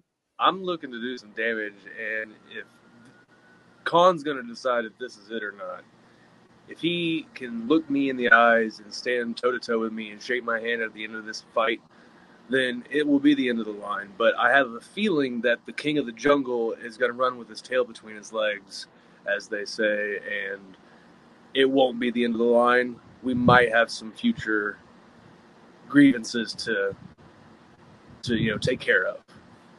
So, for those of us who, who might not be 100% familiar with your beef with Kaun, can you go over the history that you guys have together? So, there's something we do at Pele Pro called Lone Star Strong Style, and it's it's about respect. It's fighting. You know, it's two men going out there and giving their all, really knocking the crap out of each other. And sometimes you might lose some teeth, but as boys do, you shake hands. Maybe you share a beer after, but at the end of the day, the first time I met Kaun, he didn't have the respect. He didn't have the gall to look me in the eyes and, and shake my hand and be a man. So that set a sour taste in my mouth. And then we get to the the uh, the Ryan Davidson match and how he takes out Ryan Davidson. Ryan Davidson's a close friend of mine, one of my mentors actually, and what he did to Ryan Davidson made it even worse. Then my match with Dale Springs, he decides he wants to come in and choke me with a bull rope and set the stage. Okay, you want to set the stage? That's fine. But Kaun has now bit off more than he can chew because the gutter snake is coming for his ass. There it is. Uh, I got. I I don't know much about snakes. What is the uh? What's a what's a gutter snake? Well, for me, the gutter snake, uh, the gutter snake, I've had a very rough life. I've been through pretty much everything. I've been uh, held at gunpoint, had my uh, money stolen from me. I grew up in uh, South Dallas, where if you if you know anything about Dallas, South Dallas is probably the worst place you can go. But I also grew up in Deep Ellum as a mosh pit kid, so I fought to the nail to keep my feet firmly planted on the ground in in Texas. Not only in my real life, but in professional wrestling. And the gutter snake just means I've swam through it all. I swam through it all, and no matter what, I always find a way to come out and come out on top. I like that. I like the gutter snake. Love it.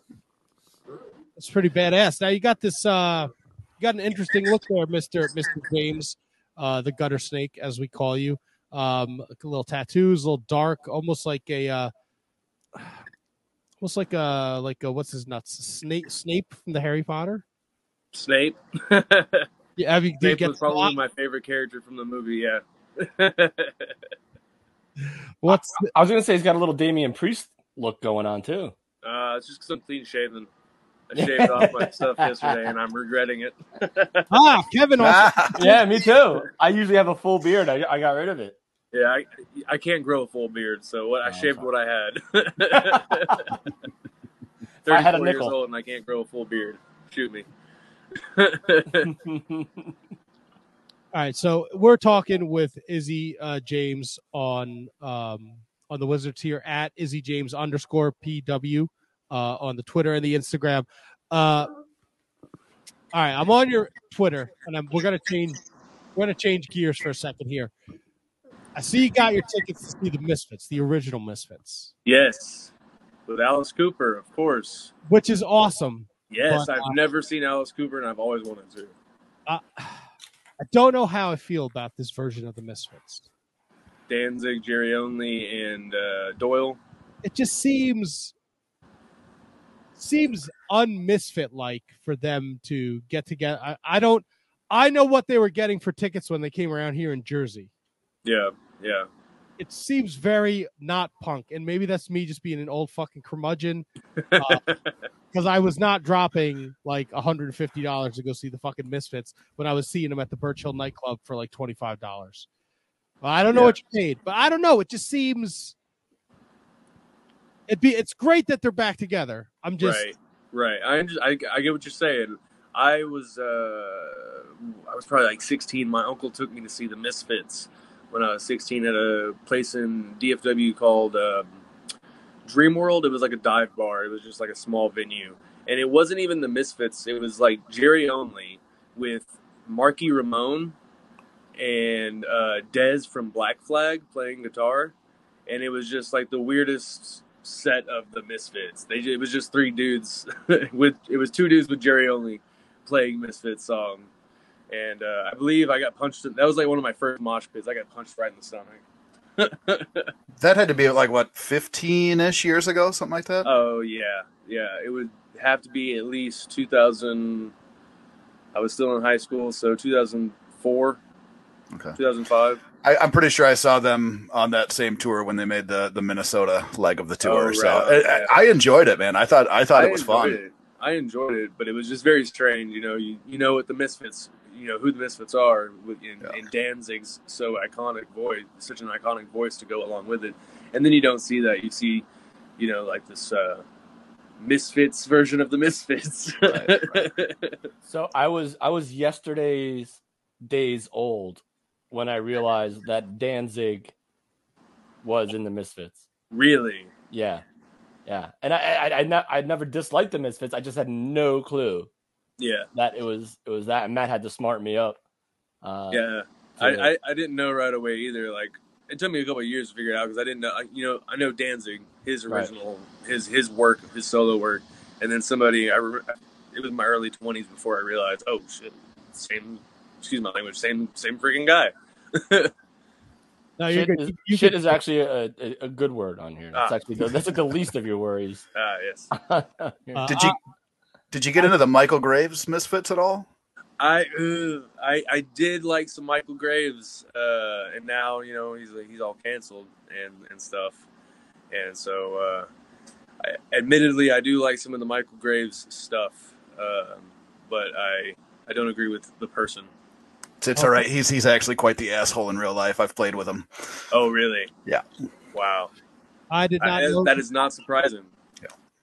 I did not know he was canceled, and I'm glad you said something, Kevin Rouge, because I was just going to say I prefer Michael Graves over Danzig. Yeah, yeah.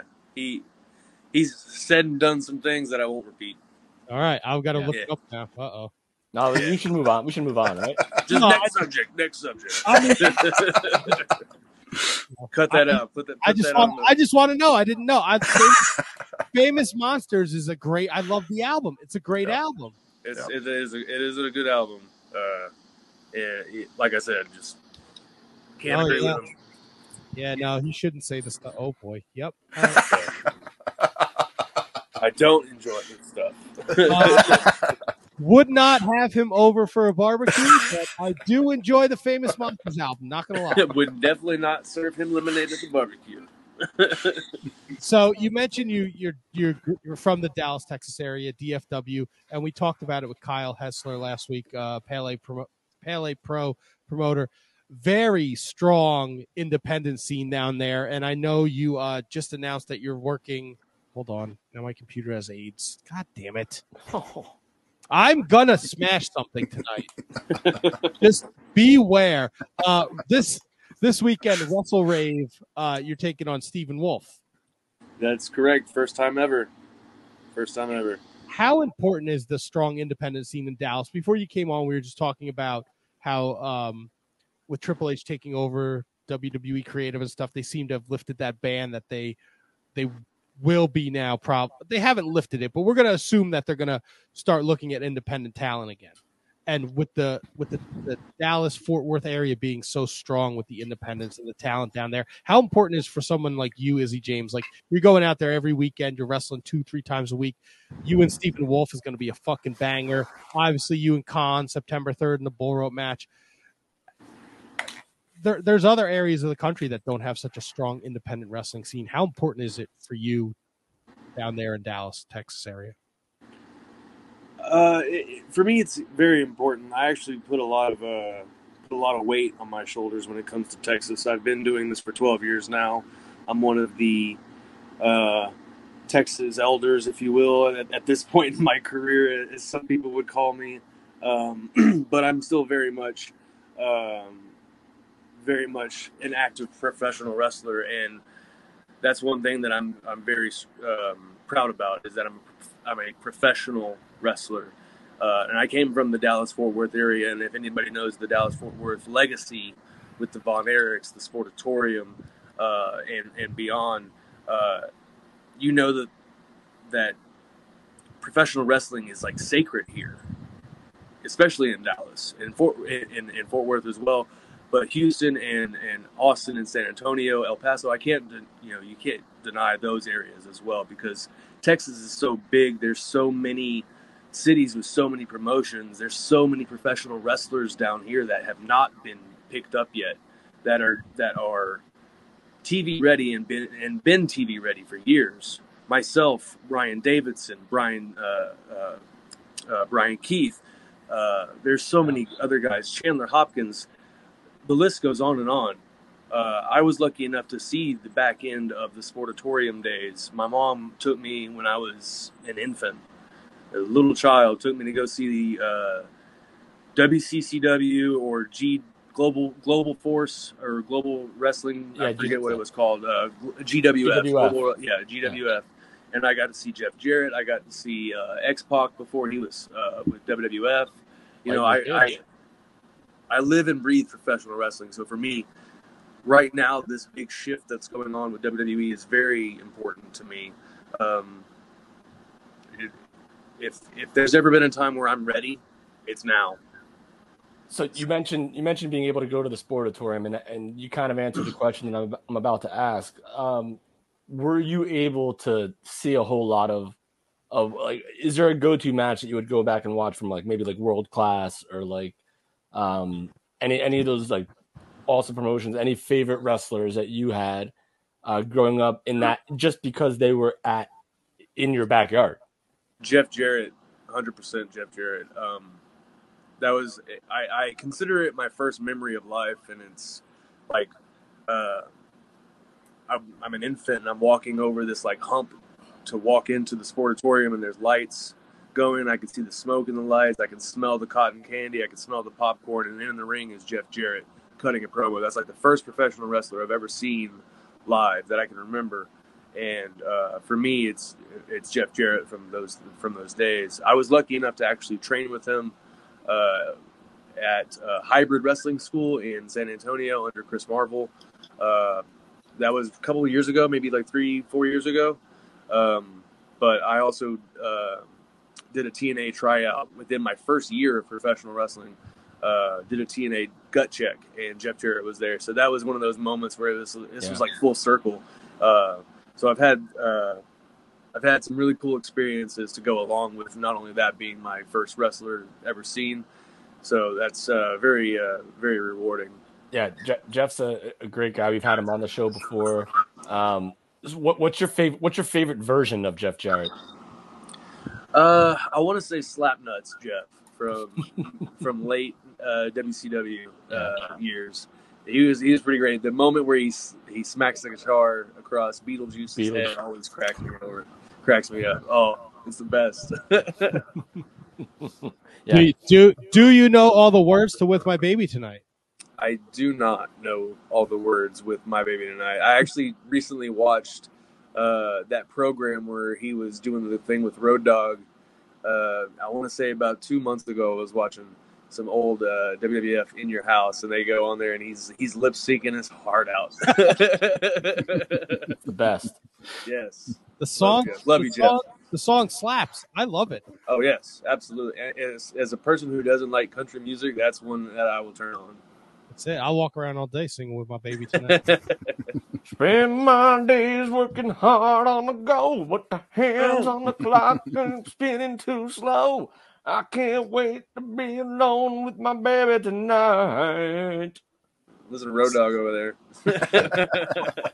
I am the road dog. Kevin We'll talk with Dog. Izzy, we'll talk with Izzy James at Izzy James underscore PW on Twitter and Instagram. He also has a pro wrestling tees store, prowrestlingtees.com backslash unholy diver 27.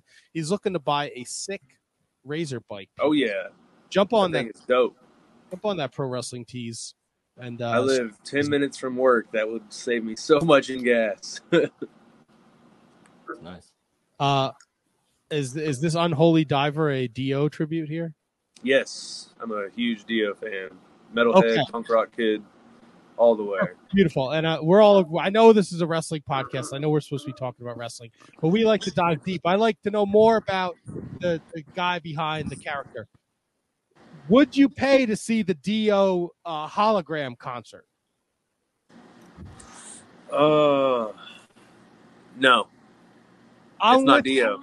Uh, Yeah, I think it's a little weird. I think the idea is Yeah. fantastic, but uh, it's weird. Yeah, yeah, no. It, if it was like the Gorillaz, where that's kind of like a thing, where you see the art, the the cartoon art, art you know, the, the characters, that would be one thing where I'd go and see that. But Dio, it's just, I know he's, you know, rest in peace, but uh, it's just not the same. You know, it's like going and seeing Kiss, but a Kiss cover band. I mean, that's essentially what Kiss is right now. Well, I mean, they're just a Vegas act now, right? Yeah. I, I'm a huge Kiss fan. I've seen them 12 times. So, uh, for me, going and seeing Kiss in Vegas is not going to happen. You want you want to hear something wild? That Yeah. I I discovered Kiss in like the worst possible time of their like existence when they when they ditched the face paint. oh, they- uh, late 80s? Yeah, eighties, early nineties, and like God gave rock and roll to you. And, yeah, yeah, uh, yeah, yeah, yeah. So like that's when I like that's what yeah that's when I discovered Kiss, and it was Yeah. like that's not who these guys like. Then I then I rediscovered Kiss. I'm like, wait a second, this can't be the same people. I actually discovered them quite around the same time, but my parents were giant Kiss fans from when they were kids. So when I was seven, I saw Kiss twice in one year, once in San Antonio and then once in Dallas. That's so wild. And then from there, like I just saw them every year after that. Every time they came through, I was there. Now, how many different iterations of the band have you seen? Then have you seen all the different iterations of of Kiss? No, I wouldn't say I've seen all of them. I've seen the Okay. original four. Uh, I was lucky to see the original four, and then I saw them with uh, Bruce Kulick, and then I've seen them with their their current lineup, which is Gene, Paul, Tommy Thayer, and Eric Singer. Yeah, I've So- seen them from '96 and beyond. I've seen everything they've done. So when I first when I first discovered Kiss, I thought Gene Simmons was like the main guy, like the guy, like Yeah, he was yeah, like yeah. the John Lennon. But apparently Right. Paul Stanley was sang more songs than Gene. Is is that right? I would say they're a they're a du- they're a duo. Paul is I would consider the lead singer. Probably sings lead on more songs than Gene does, but Gene's also got uh, a number of, of tracks that he does himself. But his voice is so different. You know, it, it depends. Yeah. It's like it's like Lennon and McCartney for the Beatles, I guess. Yeah, and then they had Ace Frehley sing a few songs, uh, and Peter Criss sang. Like everybody in this in the band Oh. sang except for Tommy and I think Bruce Kulick, but everybody else pretty much sang. If you were a drummer or Gene or Paul, you were singing. Hey, I my first introduction to Kiss was Unplugged '96. Yes, My I fuck, had that it's one of my favorite albums. I listen to it all the time on Spotify. Yes, I had I uh, I had that album. Ge- Gene goes, Bruce Kulick. and then he hits that so like, bow, bow, bow. Fucking great. It's a fucking Welcome to great the wrestling podcast, everyone. I'm James. Today we're talking about Kiss. Well, Listen, we've been doing this for 11 years, and I'm I'm going to say 30% of it has been about wrestling. Yes, there we go. I mean, if you really want to talk about where you trained and all the the usual boring questions, I'm sure you get asked. We could go down that. Everybody, route. everybody always asks the same questions. Who trained Nope. you? Yada yada yada. Yeah. we got I we got see. I to see. I see. Rouge has a ton of figures behind him. That's uh, just one wall of the office here. There's, there's uh, yeah, there's four jealous. others that are that are covered. Kevin up there has his own set too. Yeah, Jealous of y'all's rooms.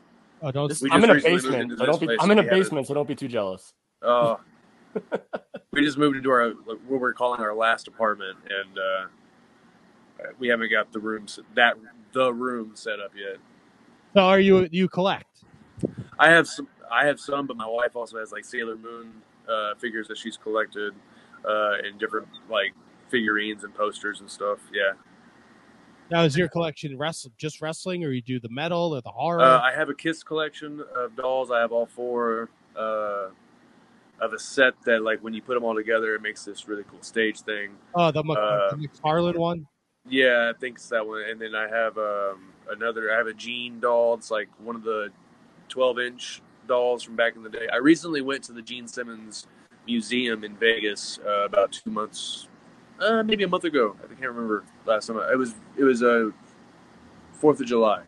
Yeah, so a month ago. Uh, I just saw the Gene Simmons Kiss Museum at one of the uh, hotel or uh, casinos. It was amazing. It was so cool. They let me put on some uh, some of the Gene Simmons boots. It was so cool. They won't let you stand on them because they're just you'll fall over. But All right, all right, you so, can put them on and like lay your legs on the table and take photos. It's cool. so la- last one from me. What were your thoughts? You mentioned that you like Jeff Jarrett slap nuts from late '99. What were your thoughts on the Kiss Demon? Uh, I love. I have a special place in my heart for the Kiss Demon. I'll be honest, but very lackluster as far as a wrestler goes. Let me uh, follow up. Do you remember who the Kiss Demon originally was, and, and obviously who it became?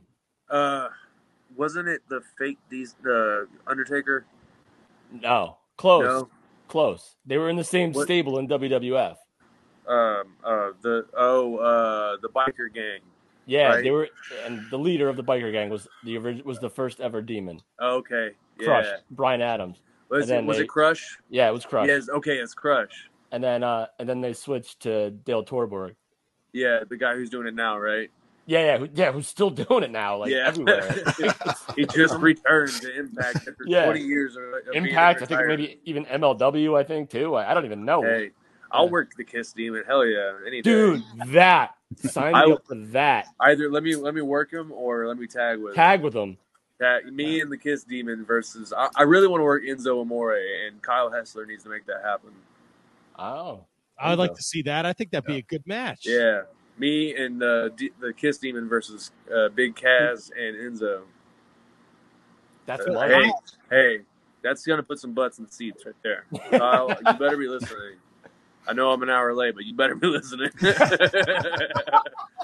Hey, better late than never. dude. Hey, and I'm it's just- a I'm just- so I'm happy.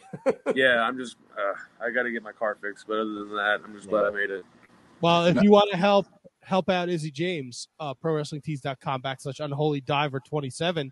He can get his car fixed, or he can get his his Razor Rambler 16 electric bike, and that is only six hundred and thirty dollars, people. And you you get get an mine. awesome T-shirt. You get to support Izzy James. I'll send you a shirt. I'll send you. I'll send you a care package. I'll send you a shirt, a photo, stickers. Uh, I have guitar picks. I have buttons. I have yeah, I have merchandise. So send me that. So send some money to my my PayPal at bookisaiahjames at gmail.com. Yeah, you've got to help out the gutter snake people. Let's Yeah. go. Do it. So I wanted to ask one one question, if I could. And I was just recently kind of boning up on on you and and your skills in the ring, and really kind of did a deep dive.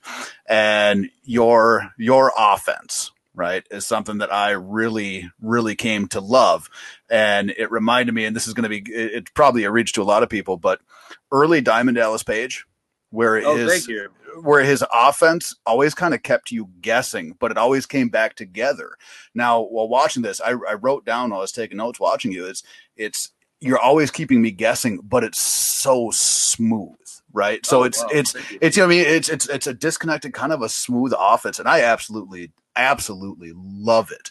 Uh, that style. How did you like? What built you up to that style? Is that just you just throwing shit out there and it's just it's flowing together? Like I loved it. So I I I just I, that, that was the one question. I was like, man, I, I gotta ask him about this.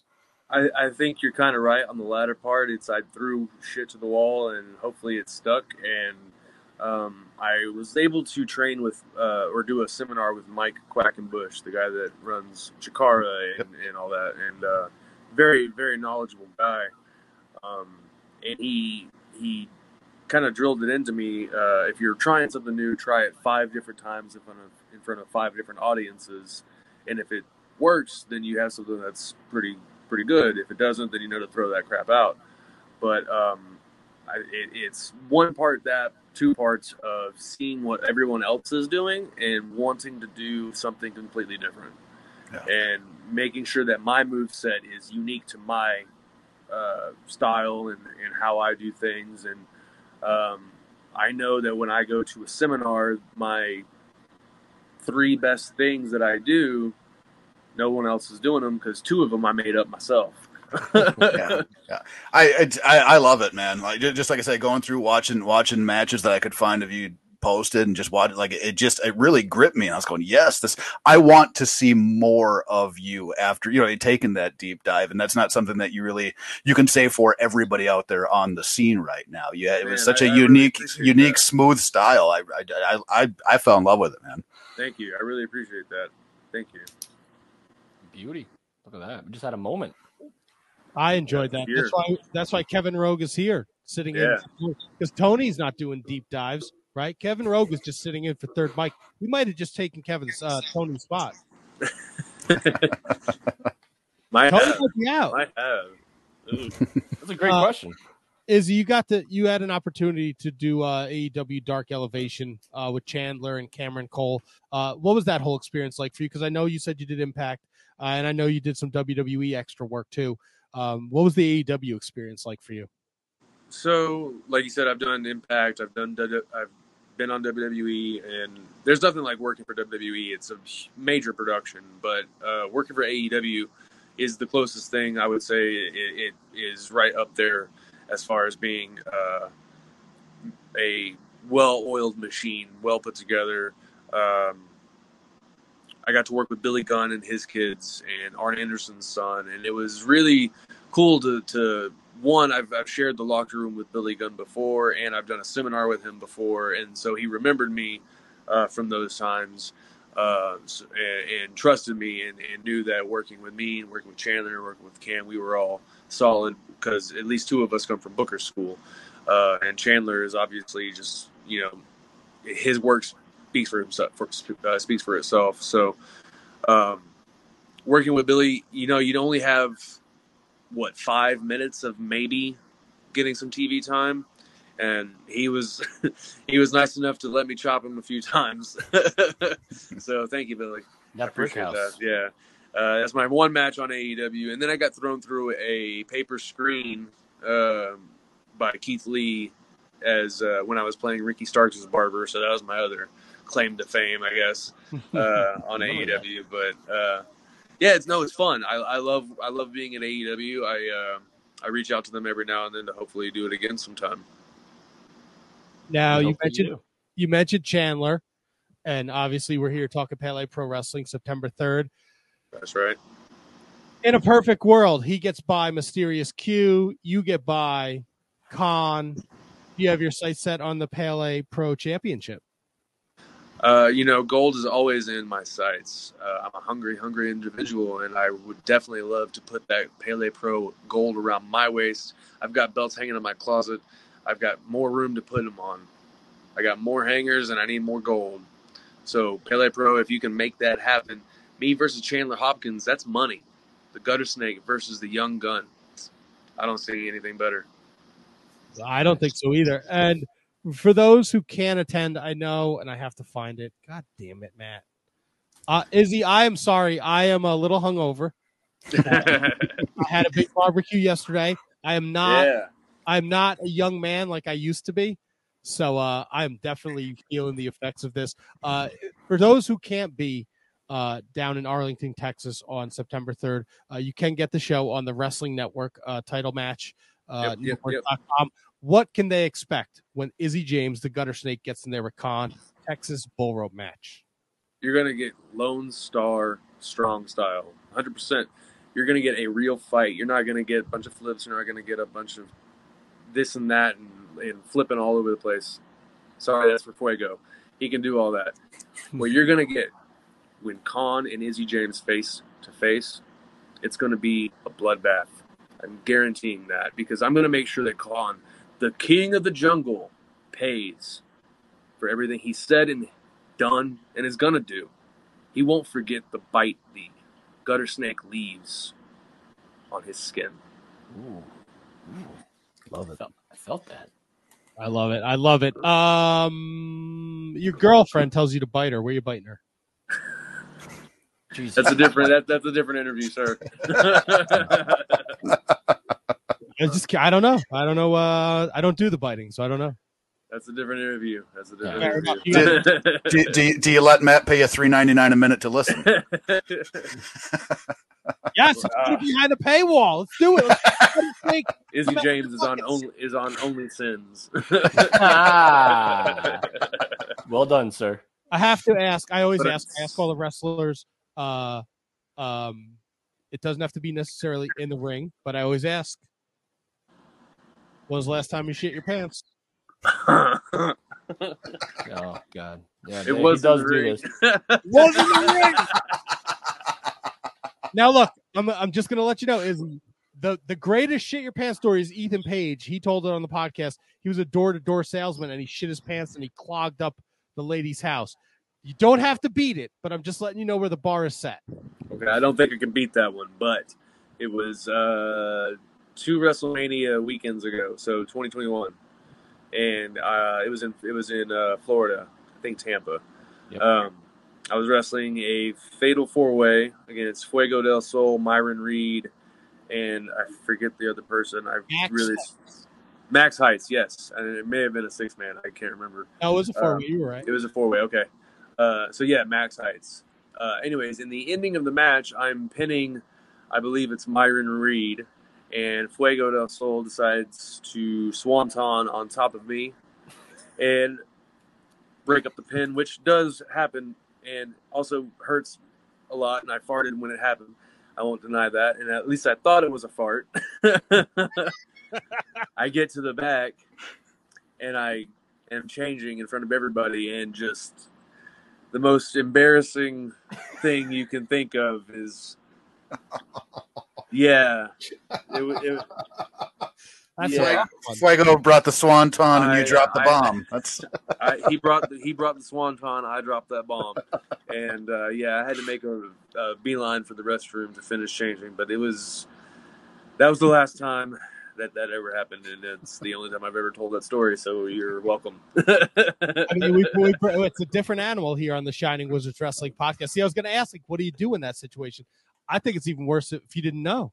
I Right? did and luckily it was the ending of the match Oh, yeah. I've been in the ring with a gentleman who uh, he was a larger gentleman, and it was the sunset flip where he doesn't go down and he jumps to sit on me, and I moved right, and when I moved, thank goodness I moved because everything came out of him. Can I can I take a guess on who this gentleman was? he hit and went squish and splish at the same time. It, wasn't our what wasn't our dear good close in that- personal. It wasn't he our was dear wearing- good close personal friend Falaba, was it? no, no, it wasn't Okay. Falaba. Uh, it was uh, I won't say his name. No, that's fine. Yeah, Yeah. but um, he was one of my original trainers.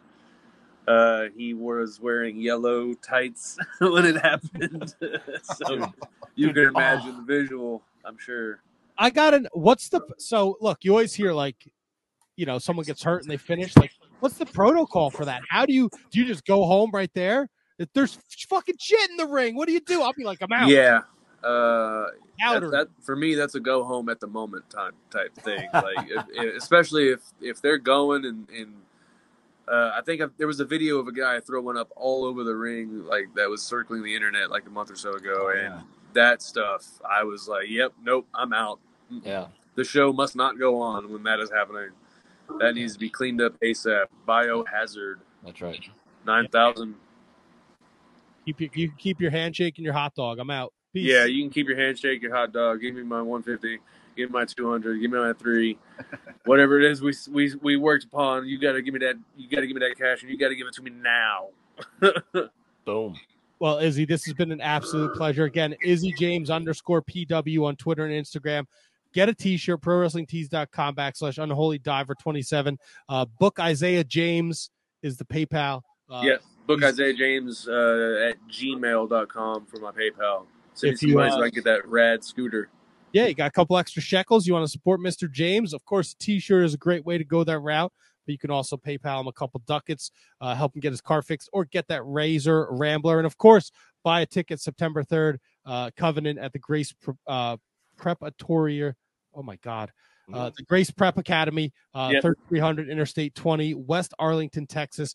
Uh, stack show. Izzy James and Kaun the bull rope match. Chandler Hopkins defends the Pele Pro Championship against Mysterious Q, Fuego del Sol, uh, Marco Stunt, Alex Kane, Mike Bennett, and more will all be in attendance. And of course, I mentioned it before, um, Wrestle Rave uh, this Saturday against Stephen Ho- uh, Wolf. So if you're in the uh, DFW area, definitely check out uh, some Izzy James. And again, titlematchnetwork.com is the website if you can't be in Texas. Uh, it's a monthly uh, streaming service. It's a great way to see more Izzy James. Um, Izzy, it's been an absolute pleasure. Anything you want to leave the fans with before we let you go? Man, you did all my plugging for me. Just follow me on the Instagram, on Twitter, uh, Izzy That's good. James underscore PW. I don't have a Facebook. Screw Facebook. Uh, but you can follow me there. You can also go onto my YouTube. Please subscribe to the YouTube. See more matches, uh, not just on title match, but on my YouTube as well. You can see my promos that I push out, um, a whole nine yards. Follow all those. Go to one of my pro wrestling tees and buy a shirt. I got like six designs, plenty of stuff you can buy. And the YouTube is Izzy James. I just subscribed. Yeah. So did I. Izzy, thank you so much. It's an absolute pleasure. Good luck on September 3rd. Uh, and we look forward to uh, possibly having, we'd love to have you back on in the future. Talk Please, some please metal. have me on, and hopefully by then my car will be fixed and there will be no problems. There's no problem. We're easy. There's no problems at all. We Maybe I'll have the your time. moped by then. Yes, and maybe more pants shitting stories. Yes. Let's, no, no, no. Hopefully, no, yeah. No. If you uh, look, would you would you would you take one more pants shitting if it meant you got to be the Pele Pro champion? uh, maybe. You don't know. It doesn't Maybe, like maybe. shit. It could be a shark, There, there are some stipulations here. and it doesn't, have to be, it doesn't have to be in the ring. You could be like at the Target. You could be like in the mosh pit, whatever. I'd rather do it at Target. Right? Easier to get to the bathroom. Yeah, it happened to me once at a Target, and I just threw Oh. my underwear out, and they were like, "Why don't you buy some more underwear?" And I'm like, I It happened to me at Target once too. That I was three. So.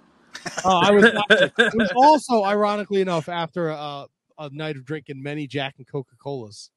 when you were three. No, no, not when I was three. Story oh, checks just the time. Okay, I get. Yeah. Uh, There's a theme. here. Stories. I shit my pants quite often. Not All right, Matt. well. There's co- you have to give context. There's a reason why I ask every single guest when was the last time they shit their pants. It's because I have shit my pants in the past, and it's you know something we talk about on the show. It's true. How you get to know a guy. I have no secrets. There you Do go. you, do you shake? i- i- Is your hand str- is your handshake strong? Do you shit well? When I, yes, when I shit, yes, I'm good. I just have to get it. The last time I shit my pants, Izzy, literally, literally inches from the bowl, inches. I was in front of the toilet bowl. I'm a fucking professional. You could be a professional wrestler. I'm a professional pants shitter. I actually have a story that matches that. Save it for next time. No, I want to hear it happens. People shit their pants in front. Of I was TV. in football, middle school. I had diarrhea and I didn't make it all the way. Fourth and long. Fourth and oh my god. Fourth and not so not so Not not so so, long. That's Uh, what we call the quarterback sneak. This was Oh, an absolute pleasure. I You tried to sneak my underwear out. Yeah. Oh, please throw, throw it out. Throw it in the garbage yes.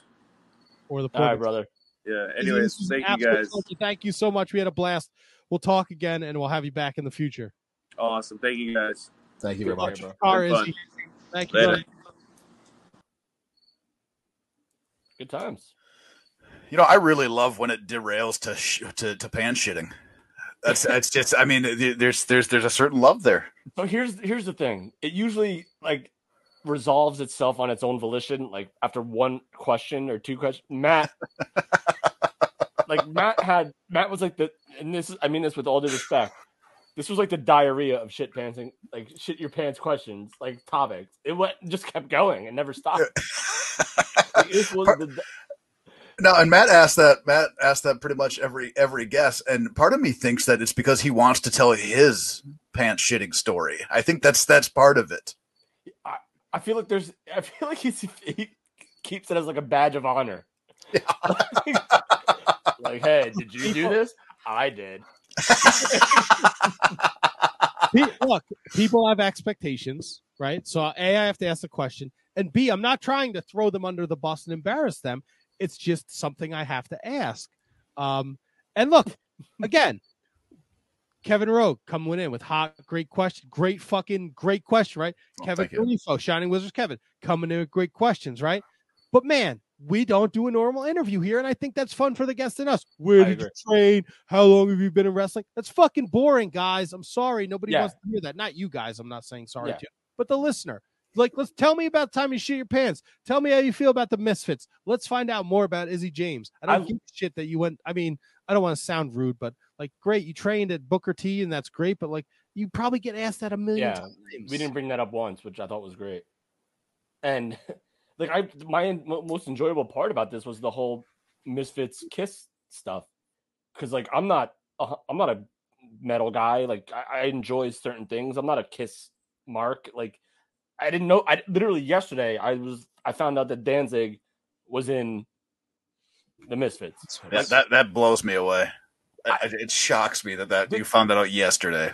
I'll, it's weird because I knew about the Misfits, but it wasn't until like this is gonna sound terrible. It wasn't until like WCW till like I knew what they looked like. Wow. Like, and it wasn't even. I guess it wasn't even the real guys. I guess it wasn't even the real band, right? Jerry No, only was was- there, Jerry Only, Jerry Only, yeah. and I think Michael Graves was there too. Yeah, but Jerry Yeah. only actually wrestled. Yes, Yeah, a bunch. So Don't I loved so- it. What, whatever works, man. Nah, it was good, man. That was a good time. I enjoyed that Right? If, interview. a lot. if wrestling introduced you to the Misfits, that's not a terrible thing. yeah. Not at all. I mean, I couldn't I couldn't tell you one song that they ever sang, but or they ever did, but I'd still I have a more profound appreciation for what they did for the culture than than ever before. Because there wasn't a lot of people like them. No, no, not at all. Not at all. Yeah. Not at all. Well, look, I know I'm sure you guys got to take a piss. You got to get a soda pop, a beer, whatever you need to do. So let's take a break. I'm going to do the Patreon plugs and uh, whatever. So, uh, Kevin, I know you, uh, excuse me, handsome Kevin, I know you were worried about if you had to go pee pee. That's exactly how I put it too. I said, Matt, what if I have to go pee pee? What do I do? Let me tell you, dude, as much as you want, I, I, work the food truck and we do a farmers market and there's Yeah. a, there's always somebody that plays music and one time a dude was like excuse me can you tell me where the pee room is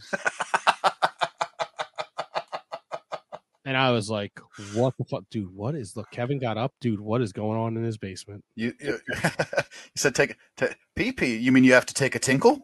I was, like, I was like bro it's over here don't talk to me and don't go near those kids over there you fucking ghoul All right. I gotta go take a piss. All right, go take a piss. I'm going to get these Patreon plugs out of the way. Uh, if you're enjoying the podcast, you're enjoying the guests, you're enjoying, uh, of course, third Mic Kevin Rouge. Let's, I'm going to put Kevin Rouge over. I know he's still there. I can see him, but he's going to get up and take a, a leak. At Year of Pod is uh, one of Kevin's podcast.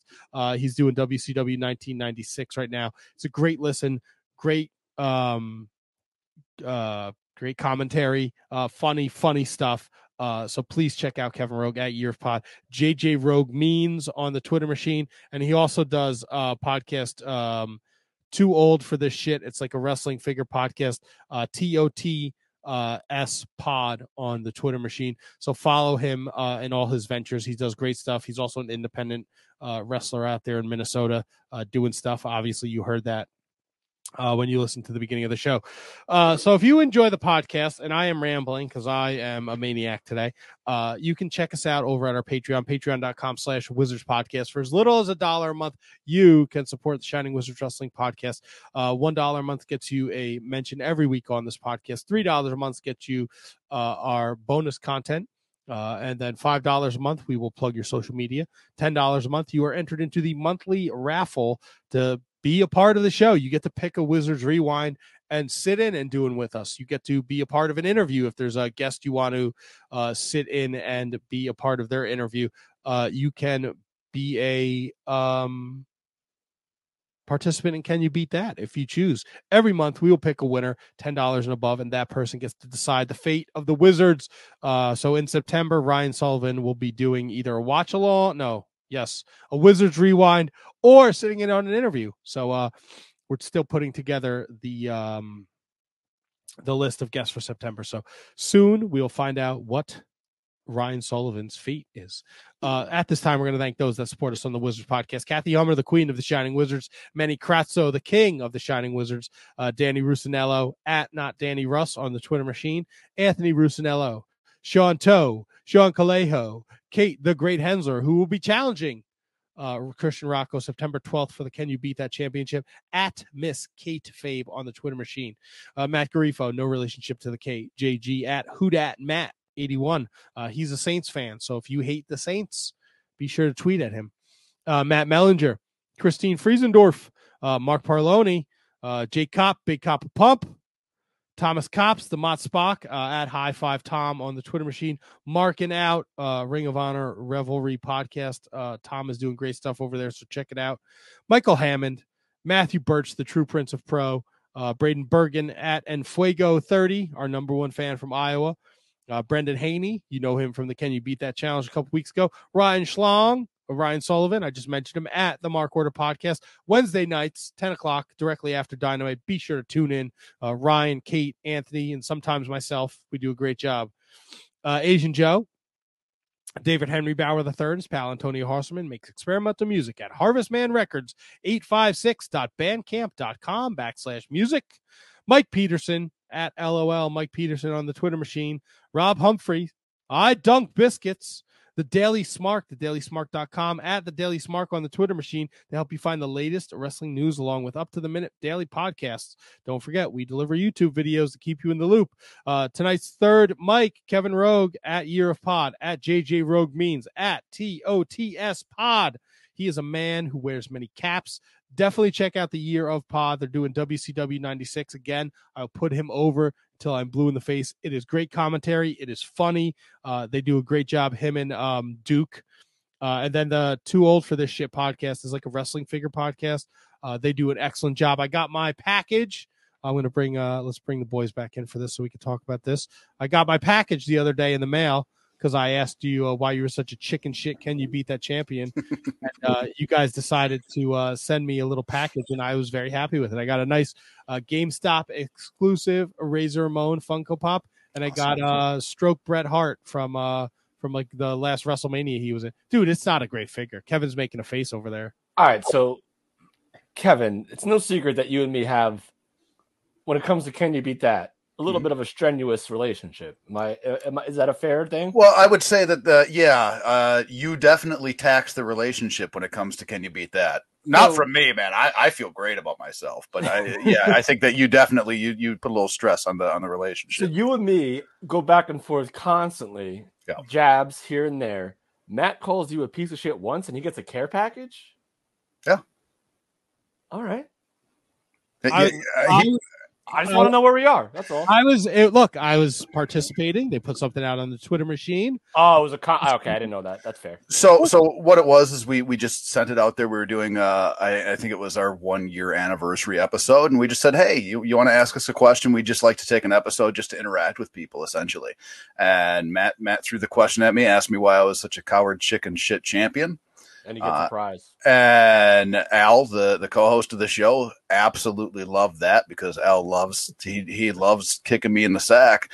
So as soon as we got uh, we picked three, and and Matt was definitely one of the one of the top ones. We we had a good a good laugh out over it. All right, so he earned it. I think I retract. Absolutely. I retract. Yeah, so it was all all in good fun. So I appreciate that. So T O T S Pod is the other uh, show that Kevin's doing, and of course, last but not least, uh, at W Mercier Jr., Mister William Mercier Jr. Lives are going to be in William Mercier's hands. You know what I mean? Kevin, I know what you mean. And look, just I just want to clarify something. Okay. because we we had a little conversation before you went to break. So I always reach out to the guests as soon as we're done. Izzy James, thank you guys. That was by far one of the most fun interviews. Boom. Dude, ring the bell. But my wife also had a point today because I was reaching out to uh, a bunch of people that came to the barbecue, right? So I was like, "Did you have a good time? Thank you for coming, whatever." Um, and I didn't get everybody, so Kevin, I didn't slight you. No, You know what? I'm glad that you brought that up because I wanted to. I meant to text you about how much fun I had yesterday. It yeah, was I, did, I didn't get to everybody. It's Yeah. been a, a slog of a day. Yeah. But my wife said, "Well, no one would tell you they had a bad time." I would.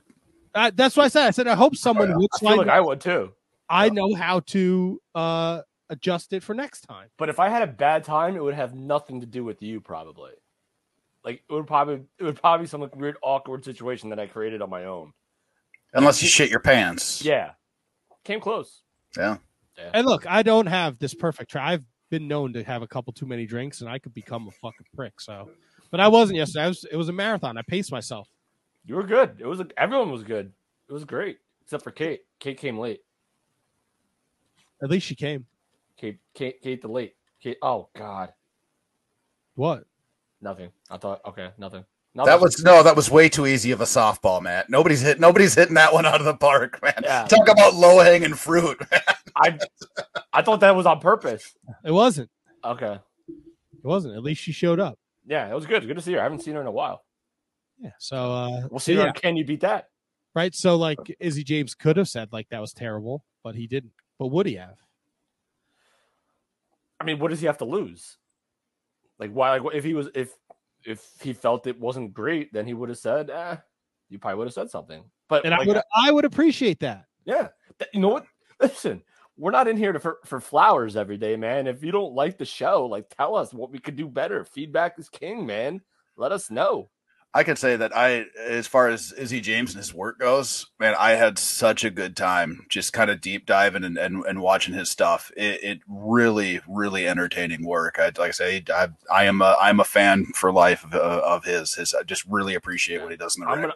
I might, I might, I might uh, follow your lead and, and deep dive on him. But like Matt said, Matt was busy all weekend. I was busy all weekend, so I wanted to, I, and I will watch because a guy like that cool and with that Mhm. with that good of a look and that and that like persona and to take his time, even though he was late, which is whatever, shit happens, everything happens. Um, the fact that he still came on and we we spent God half hour, forty minutes with him, like Yeah. that was. I got, I I got I got time for that guy all day. Yeah, one of the things I really love too is like he's got very he's got subtle moves in the ring and like the facials and like just uh, he really he's he's I'm I'm a fan man. I, re- I really enjoyed everything that I watched of, of his. There was nothing that I watched where I went ah right I've had enough. Right, like I, the more I watched, the more I wanted to You- watch. You, know what's so tough about doing this, I- and there's really nothing tough about it. I mean, it's it's way more tougher for Matt and Tony than it is for me. But having guests every week, you want to follow up with everybody, and you want to like be like best friends with like everyone that has been on the show, and it's just impossible to do Yeah. because you have a guest every week, and one's from Texas, one's in California, one's in New York, one's in Florida, one's in Ohio, one's in freaking Miko Maestro land. like, like you, like you want to like follow up with all these guys and like be friends with them like to like forever because they did us a favor by coming on our show. Yep. Like, and of course, we're doing them a favor by even if it's 200, 300, 400, 1,000, 10,000, uh, whatever, we're introducing someone that might not. Texas, New Jersey, big difference. So we're introducing maybe people from Jersey and Austria to someone who wrestles in Texas. And I think that's just so awesome. And it's something that I really do take pride in every freaking day. Yeah. That we're doing at least something to try to get this promotion, this person's name out there to people that may not know it. Yeah, and I, I think that I mean I right now I'm a perfect example of that. I'm in Minnesota, which is far as far north as you can get away from Texas. And uh, while I was familiar with the name, I didn't. I never took the deep dive, but being being able to connect to take the deep dive and uh, it, very great. I mean, it, it's wonderful. and I'll never put on a front like I know everything about this guy. If I don't know, like if this is the first time I'm seeing your face, this is the first time that I'm meeting you. I'm not gonna pretend like I know what you're like, what you've done and where you've been. Mhm. But I'm happy to learn. Yeah, I'm, ha- Yep. I'm happy to learn about like what you've done and what your career has has been and what it's meant to you. And now everyone that's listening is learning along with me. What I think, it, which- I think is, I think there's a, a- subtle charm to that where Matt may have done some research. You did some research. Me, I'm going in blind with this guy, and I'm, I'm going to be like, tell like for those who don't know about your beef with Kaun, tell us. Yeah. Yep. So, great, great time, Matt. Great pull. Well, thanks thanks to Kyle and uh and the crew over there at Pale Pro. Uh, their champion Chandler Hopkins joins us next week, so that should be a fun listen.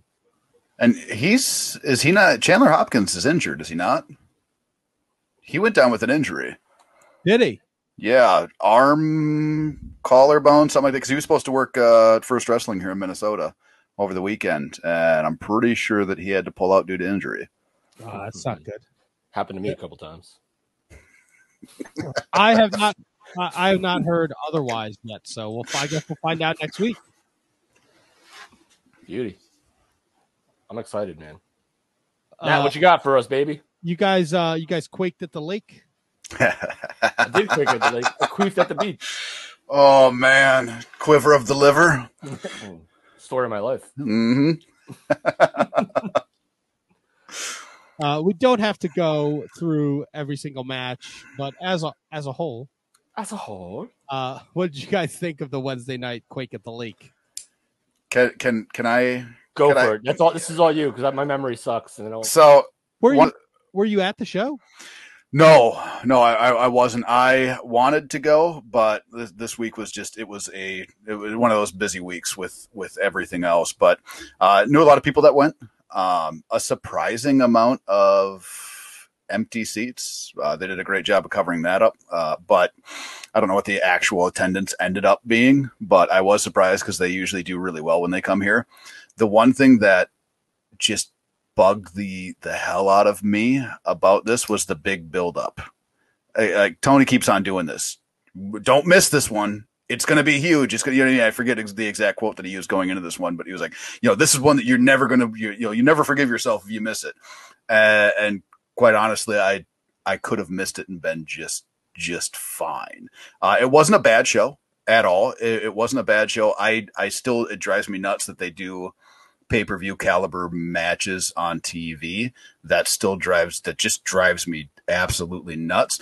But it wasn't a it wasn't a show that I would have regretted missing. And like I said, that's not to say it was a bad show because I don't think it was a bad show. It just wasn't a you know don't miss this. This is going to be you know a light. You're going to hate yourself for missing this kind of a show. I don't feel like if I missed it, I would have been missing an awful lot. But isn't that his job? Yeah. It, isn't that exactly what Dixie Carter did all the fucking time? Yeah, not not every show can be a show you can't miss. And I understand like that's what he wants the concept to be, but when you throw that shit out there, it's got to there's got to be something special about that show and there was nothing that jumped out at me of being overly special about about the show on Wednesday. you don't think uh, a pay per view quality match is something special? Uh, okay, yes, yes, a pay per view quality match is something special, but because they do it so frequently on TV, it takes away from it. I feel like in in going back to Dixie Carter, nine times out of ten, Tony Khan delivers. Whereas maybe maybe not nine, maybe like eight or seven out of ten times, Tony Khan delivers what he promises. Or even though he says like every week I have a big announcement, this and that. Dixie Carter, I don't remember her her shows delivering what what Tony Khan's do. And so I think there's a, little bit of of, of, a, of a volume difference between the, between the two. I think Tony Khan delivers more times than he doesn't, and I think Jericho and Ambrose is, oh, I'm sorry, Moxley is a perfect, perfect main event for this type of show. And I thought I could do without blood. I can always do without the blood because that's like every week, every single time. I don't remember if there was necessarily blood in this match. I'm assuming there was, but um, but I, have no issue whatsoever with Jericho. First of all, Jericho winning the, the match to get there, and then because like you're like you're it's to quote the, the stupid cliche, weekly episodic television. Jericho main eventing with Dean Ambrose on one show is not gonna hurt you. Like it's not gonna ruin. It's not gonna ruin my night, especially because Jericho. I, I know what he can do at fifty. I know what Moxley can do at his age, and I know what the entire roster can do. So like So, but d- d- they opened up with the. Go ahead, Matt. Sorry. Who, who's got the who's got the fucking crickets? that's me. I'm sorry. Okay, I'm in a basement. Sorry about that. Well, I have my window open too, but I know I can't hear it in my. I was just uh, It could be both of us, but I definitely have them. I wanted to acknowledge it so people aren't listening and they're like, I hear fucking crickets. Why does nobody say so? You're good. It's good. Yeah. I, I was I was I was going to ask with them opening with the coffin match and that being such just a, a I mean that was a bloody bloody battle, and then closing with with Moxley and Jericho, right? Doesn't that like it the middle the middle the meat of the sandwich loses a little bit of loses a, little bit of spice, right? D- don't you want to don't you want to move like those are both pay per view matches? I think we can all agree those two are both pay per view matches and the coffin match went a little bit more over the top than I suspected they were going to. So doesn't that like the middle part of it you're losing so much there in in the middle Uh, everything else is being kind of overshadowed by by your opener and your main If if we're talking about like a WWE show where they have pay per views every month, I would 100% agree with you. Mhm. But the fact that AEW doesn't have pay per views every single month, I feel like it's okay to give somebody, give us a main event, a pay per view main event match type situation, or even two of them on a free TV show. So like, and then you know on you know we'll get and maybe next week we'll get like freaking uh, and this is no disrespect to any of these guys, but they're just not. Top.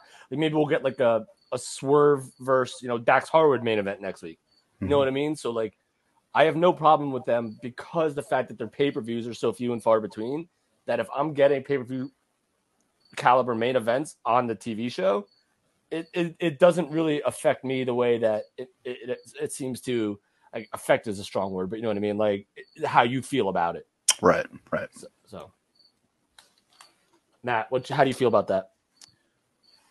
I mean, it's such a weird. I think we all grew up in a, in a. I think what we grew up watching definitely affects the way we look at this. Um, because we but we were we we're old enough to to live through both eras we're old Right. enough to live through the squash match tv show and the nitro give us a main event every give us a pay-per-view main event every week and also raw once once they picked up give us a pay-per-view main event every week I can't. I can't be. I'm not mad at it because th- this is what I. This is what I. I like. I like good wrestling, right? Um, I get both sides of the coin. Um, but I, I'm not going to be upset about a banger of a show of a two hour show. You know, I get it. Like, look, there's always going to be something that gets lost in the in the shuffle. You know, if if it's just like any any wrestling show you go to. If the fucking opener's a banger, like you're not remembering the match after that. You're probably not remembering the women's match. There's always there, if something insane happens, like I'm sure you know. You, I can't tell you one thing that happened to GCW, but I know fucking Dick, Nick Gage came back and it's it's career versus title, him and Moxley. You know, like who matt speaking of gcw i'm gonna go off on a tangent right now who um who effed up uh uh my boy and Uh, Uh, it was it was Allie Katch and Nick Gage. so they they uh, took out uh, uh, Van Ness and uh, Ambroski. They did. They stopped the wedding. They interrupted the wedding. They smeared cake, pile drives through the cake. Copy that, sons of bitches. Got some uh, words for Nick Gage. I, well, I've talked shit about Nick Gage. I don't never stop. Okay, I would just I would just want to give you the platform. I wasn't looking for you to. Listen, if he if, if he's if he's listening to this and not robbing a bank, then have have a great time. Damn. I've said, listen, I've said that before. Oh, I like it. I like your balls, bro. Oh, I got I, I got no time for Nick Gage. I got your back. Nah, I mean, I, I really would t- be terrified if I saw him. Yeah. Well Actually, bet. Matt, I know you don't like when I talk about th- this stuff, but when I when I did like the major, the one of the the first major pod of Jimmy Seafood, Oh, and he attacked him. and he attacked, and I was he like threw me over a freaking table. Mamacita, it was bad. Bad news bears. Now, uh, handsome Kevin. Yeah. Um, since you're since, I'm okay with this now for some reason. so uh so you've you you're uh you support the show we've seen you in the chat Mhm. uh we know tony hates uh he doesn't Guess. tony definitely hates guests but he's not the biggest fan of aew now this show i thought was awesome i love the coffin match the tag match with Rush and Yeah.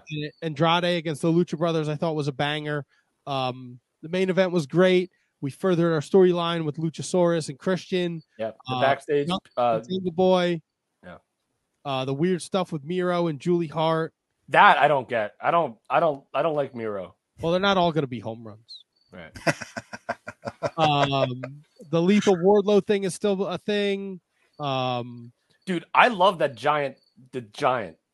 I Uh, love that giant guy. Sumar, Sumar uh, Satnam Singh. Satnam Singh. I'm a big. I think out of all of the, I I don't know if I said this last week or not, so I apologize if I'm repeating myself. Out of all like the comparisons, Great Khali, Giant Gonzalez, Omos, I think he has the most potential. What what leads you to that? I just because dude, he does a cross body. Like and he does a cross body and like he actually has like timing and he actually and he's actually wearing like gear where Omos is wearing like a tank top and freaking jeans. Giant Gonzalez wore gear. What's that? Giant Gonzalez wore gear. Yeah, furry, furry, shitty, stupid bodysuit man gear. Hey, he also has he had some sweet shit that he wore in WCW as El Gigante. No, that was even worse than the Giant Gonzalez stuff. no fucking way it It was, was. dude, it was No oh, it was a glitter way. shirt. It was a glitter shirt from Night at the Roxbury and spandex. That's better than fucking fake fur, dude. Airbrushed fucking abs. Worse, You would so okay. Worse. So you would rather wear a fur bodysuit than a glittery T-shirt and spandex? If I was a eight foot tall, menacing giant, yes, as opposed to a Night at the Roxbury freaking glitter shirt and biker shorts. Yes. really, dude, if I win picks, I'm making you wear the fucking fursuit. How are you gonna get a fursuit? I'll fucking custom order one, bro. Oh yeah, you can you can get them. If I right, no, no. All right, I'll- Are we talking I'll pitch the- On that, man. debut? I will pitch in on that. He lost the fur after a while, and it was just straight spandex with airbrushed everything. yeah, but everybody remembers the furs. Goddamn figures got the fur on it. Right. Boots with the fur. You would At rather, the bottom, the the boot, the bird. you would rather wear the the fur. That because that he was Giant Gonzalez. El Gigante literally just wore like, like what what like what are you doing, man? Like Yeah, but he could have just wore like a fucking singlet, like, and he would have been fine. I don't know the fur. Why the fur? all right, no fur. All right, sans fur. Still with all the airbrush bullshit though.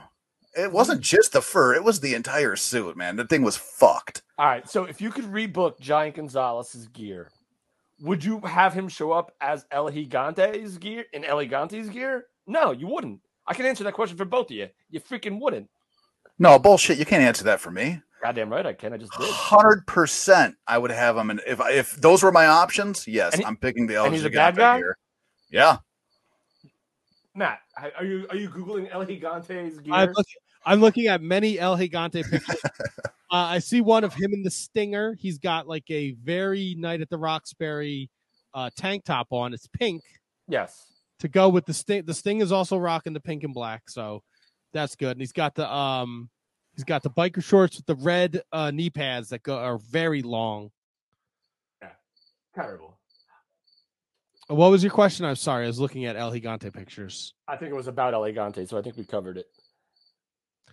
I don't All right, know. I'll- what I, I don't Dude, know what yeah, I look. with the sting, dude. That's that's what I'm talking about. Now he he clearly he took it off when he wrestled, Yes, but that is what I'm talking about, man. Give me Giant Gonzalez over that electrolyte Gatorade, Really? pink Ga- No way.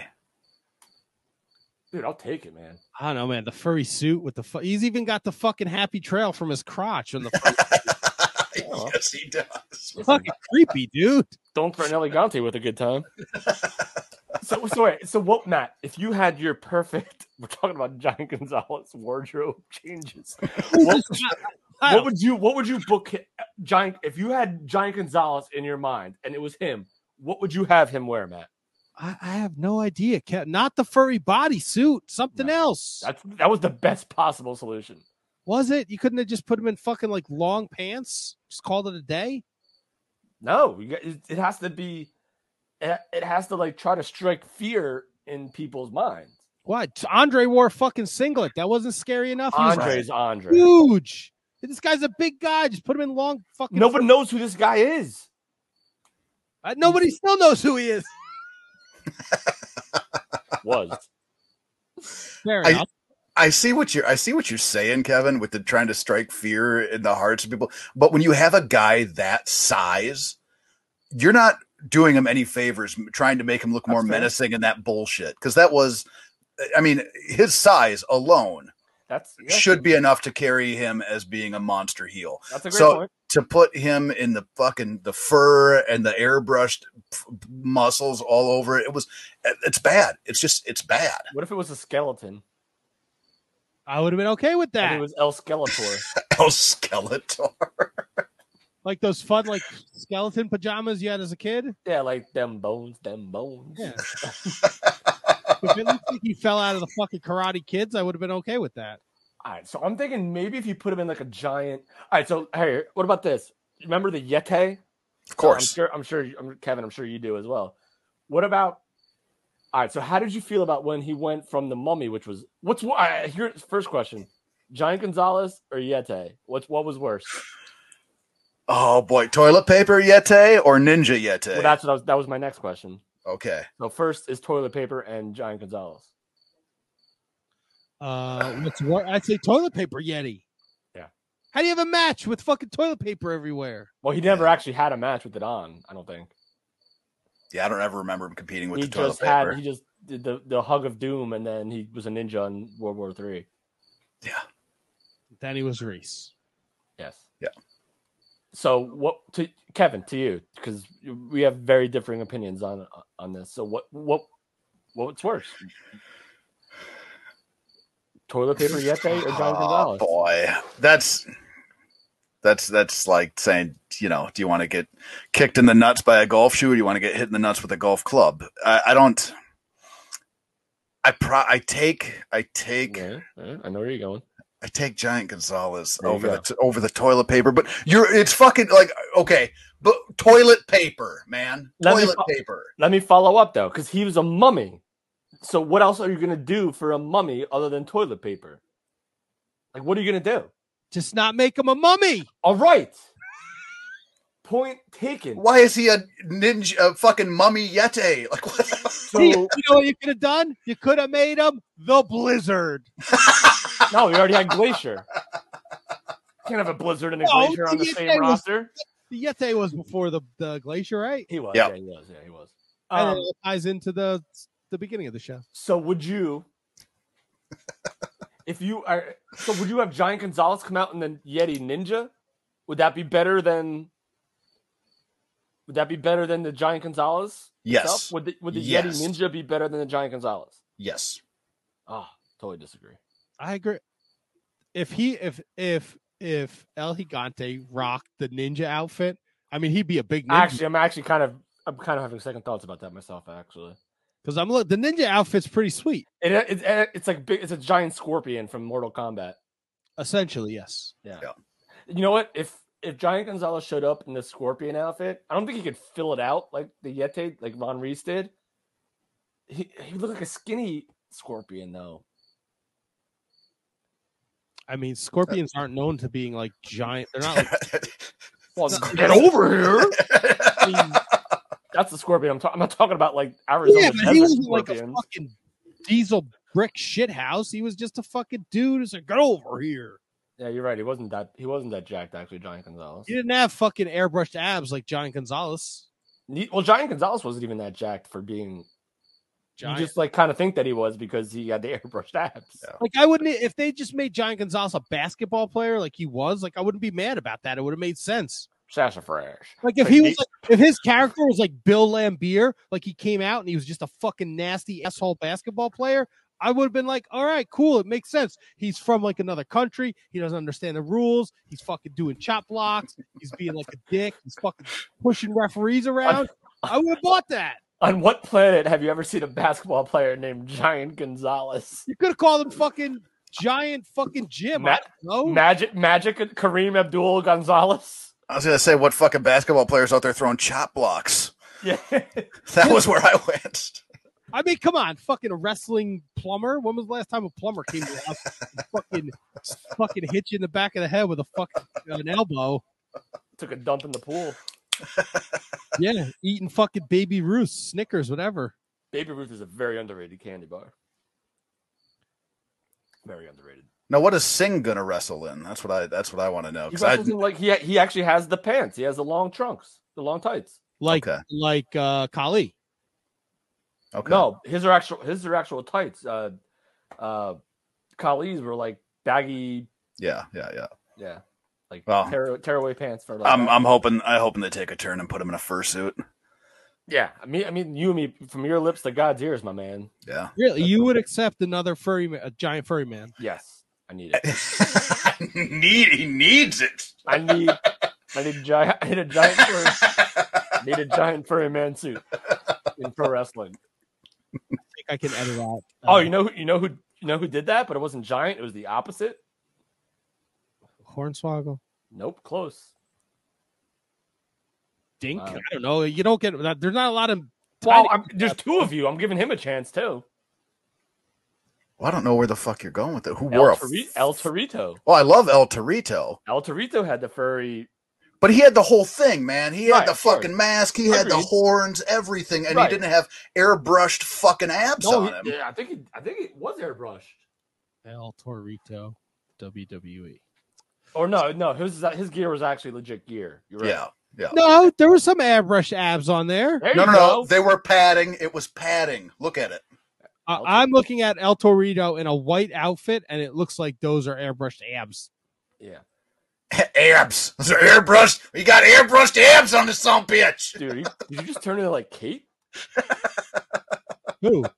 You with the abs. The abs. No, Sounds like dude. Kate. All he's got abs and a little tail. Look at his little tail. I fucking loved El Torito. Dude. Go back, Kevin. If you haven't watched it, that WeeLC match between him and Hornswoggle, probably one of the best matches of all time. I put it up there with Steamboat Savage. That's right. Oh, I'm I'm thinking of the not the most recent El Torito, the one before the minis, oh, ninety seven ish. This was the only El Torito. You're thinking of Mascarita Sagrada, probably. Maybe. Might be the same guy for all I know. Who was also. No, he was not Dink. Uh, Tiger Jackson was Dink. Let's see. Mascarita Sagrada kind of looked like a Power Ranger. Yeah. Is that how you're thinking about handsome Kevin? I'm I'm could have swore it was El Torito, man, with the minis. He feuded with Max Mini. No, this we're talking like Ruth beyond ruthless aggression era. El Torito. He managed the uh the Matadors, who look Yeah, like, no, I, I remember that. who look like Ninja Turtles. That's right. Oh, you're, Oh, think, man. you're thinking of the guy who was ru- rolling around with Mini Vader and Mini Mankind. Yeah. Yeah, I think that's Mascarita Sagrada. There may I- I'm not gonna I'm not gonna completely dismiss what he said about there pop, possibly being another El Torito. mini luchador in with the same kind of character, but El Torito is El. Tor- There's only one El Torito. I'm, I'm, fuck, man, this is gonna drive me nuts. Because it was it Canadian Stampede? No, what? Canadian Stampede was that the one where he performed? I'm trying. I'm, I'm just trying to remember because now I'm making No, sure it I'm not just- losing just my Google fucking El head. Torito Hornswoggle and No, but he's looking for 97. Yes. nine, well, 97 was. Oh, Pantera. Was, well, he was a regular luchador. He wasn't a mini. It was not uh Canadian Stampede. It was not. There could have been a bull. I wouldn't be shocked if there was another bull at some. Oh, it point. was, there was a bull. but it wasn't. What like he? No way it was as elaborate as El Torito. But again, we're going back 97 to 2000 and you know nine or 10 or whatever it was. Uh, Max Mini El Torito was at Ground Zero in your house. There it is. Beautiful. Prove me wrong, my man. I loved it. El, There it El is. Torito, El Torito was Mini Vader. Mini Vader, yeah. So he was a big boy. I had to see a picture of this guy. He wasn't as big as uh was it Battalion? Dude, you remember like do you ever see like like the minis and like wondering like how this guy's a mini when he's like almost like five foot like three? Some, some of the big yeah, the bigger minis. Yeah. Yeah. Yeah, but I guess there was just like a legit like technical height limit. Yeah. Uh, let's see, El Torito No, 997. Yeah, that original El Torito, man, that, that he he had conviction in his character too. I loved him. All right, I stand So corrected. Kevin, my gotta, is, is his Mexican name was S. Spectrito. All right. Oh, He apparently is dead. sorry. Spoiler alert. Oh wow, all right. And now, is there airbrushed abs on that son of a bitch? No, he he uh, the picture I see, he has like a wait. This guy looks a lot skinnier than Mini Vader. I mean, Mini Vader wasn't huge. No, he was a fat boy. Fat boy. All right. All right. I mean, I, I mean, I'll, I'll, I'll lose this one. I have no problem with that. And Mascarita Sagrada took off his mask on WWE. What? the unmasked Mini, Mi- uh, Mini Max versus El Torito, 725, 1999. There's no mask on this dude. Oh, What? I don't remember that. He looks like he looks like George Lopez. Do you have to say mini George Lopez? Yeah.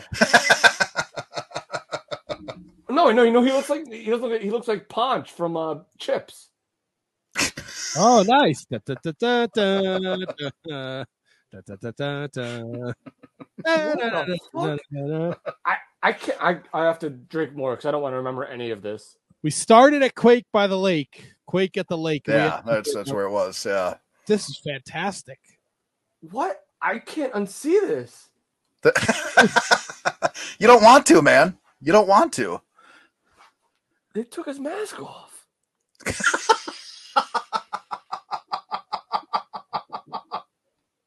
It's like your fucking world is crumbling around Ah, dude. you. It was Matt. You you you remember this story? We tell it a lot. Seeing Jushin Thunder Liger without his mask on Oh, it's heartbreaking. in person. That's what this was. That's what this was right here for me. Mascarita Sagrada, no mask. He looks like he's 50. He looks like he should be riding a motorcycle. Police freaking. Ah, I mean, he probably was 50. yeah, he could have been. Very good athlete, by the way. Throw that out there. he, he listen. He was like he was ahead of his time, man. I think it's remarkable that Singh, one of the biggest bastards out there, took us to El Torito. That's the roller coaster. That That's is- uh, that's what we do here. And, and handsome Kevin is a perfect, perfect. You know, Tony might be out, Kev. Yeah, I mean, I'm with you. I thought I was gonna be the first to go, but it might be Tony. I love Tony. I could never do that to him. No, well, maybe maybe you just stop by more. There you go. Let me ask you this, uh, handsome Kevin. Yes, sir. What's up? Let's say you had won the picks, right? And you had to Yeah. pick, you had to pick a punishment for me and Kevin. Yeah. Uh, again, I, I harp on this because it's super fucking annoying. Uh, Yeah. I have expressed my displeasure with uh, T Donk. 600th episode. That's a pretty big milestone. Big milestone. And Uh, would you decide it would be a great time to roast uh, roast you? No, and see that's the thing that's confusing me because it's a punishment for you two, Yeah. and it brings in everybody else, which the 600 episode should. It should bring you know guests from from from the past. You know, uh, an all star cast really is what you should do. You know, what should be happening for your 600. Yeah. Uh, so to take and punish you two for this 600, I wouldn't do that, but I'm sure he has his reasoning. I'm with you, and I feel like we. I mean, it's it's tough. And Matt, I think you you'll probably agree with this. Like having like the the murderers row of like past guests, like 600, 500, 400, 300 anniversary shows. We've kind of done that. Now, if we could have landed like a like a major player, like a big guest, the the roast. Well, is- wait now, wait now. You're not going to shit on Big O Possum like that. Oh, he doesn't know, bro. Oh no! Wait, what?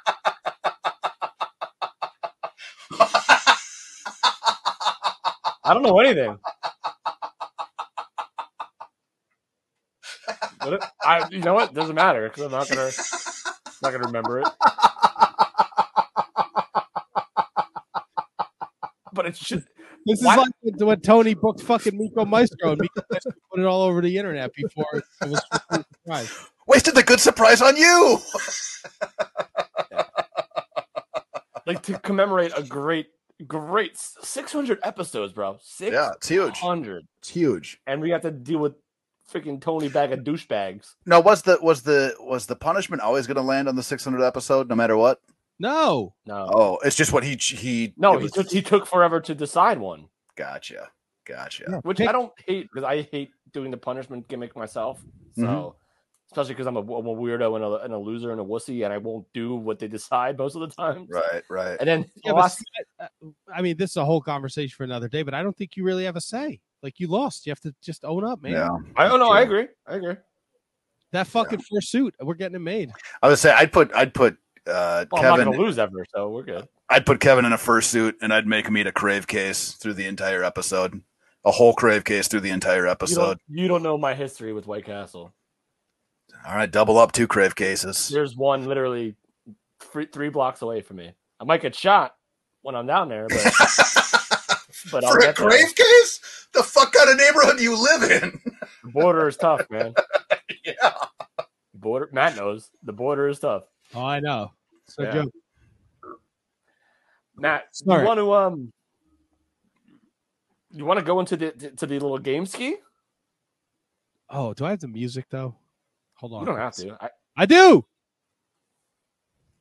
let's You know, you know what time it is? you want to talk? Do you want? Okay. Do you want to talk emergence first, real quick? Sure. Tell me about Impact's emergence. It was awesome. Uh, three three count for emergence was Bandido Rey Horus Hogan. Watch it.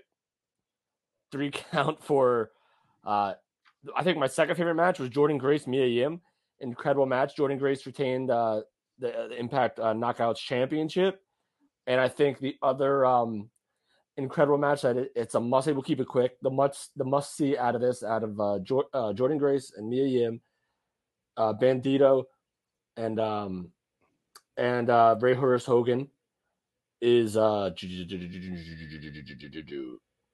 ah X Division X X Division is, is X Division. It, it was great. It what it is. Jack Evans is awesome. Speedball Mike Bailey is awesome.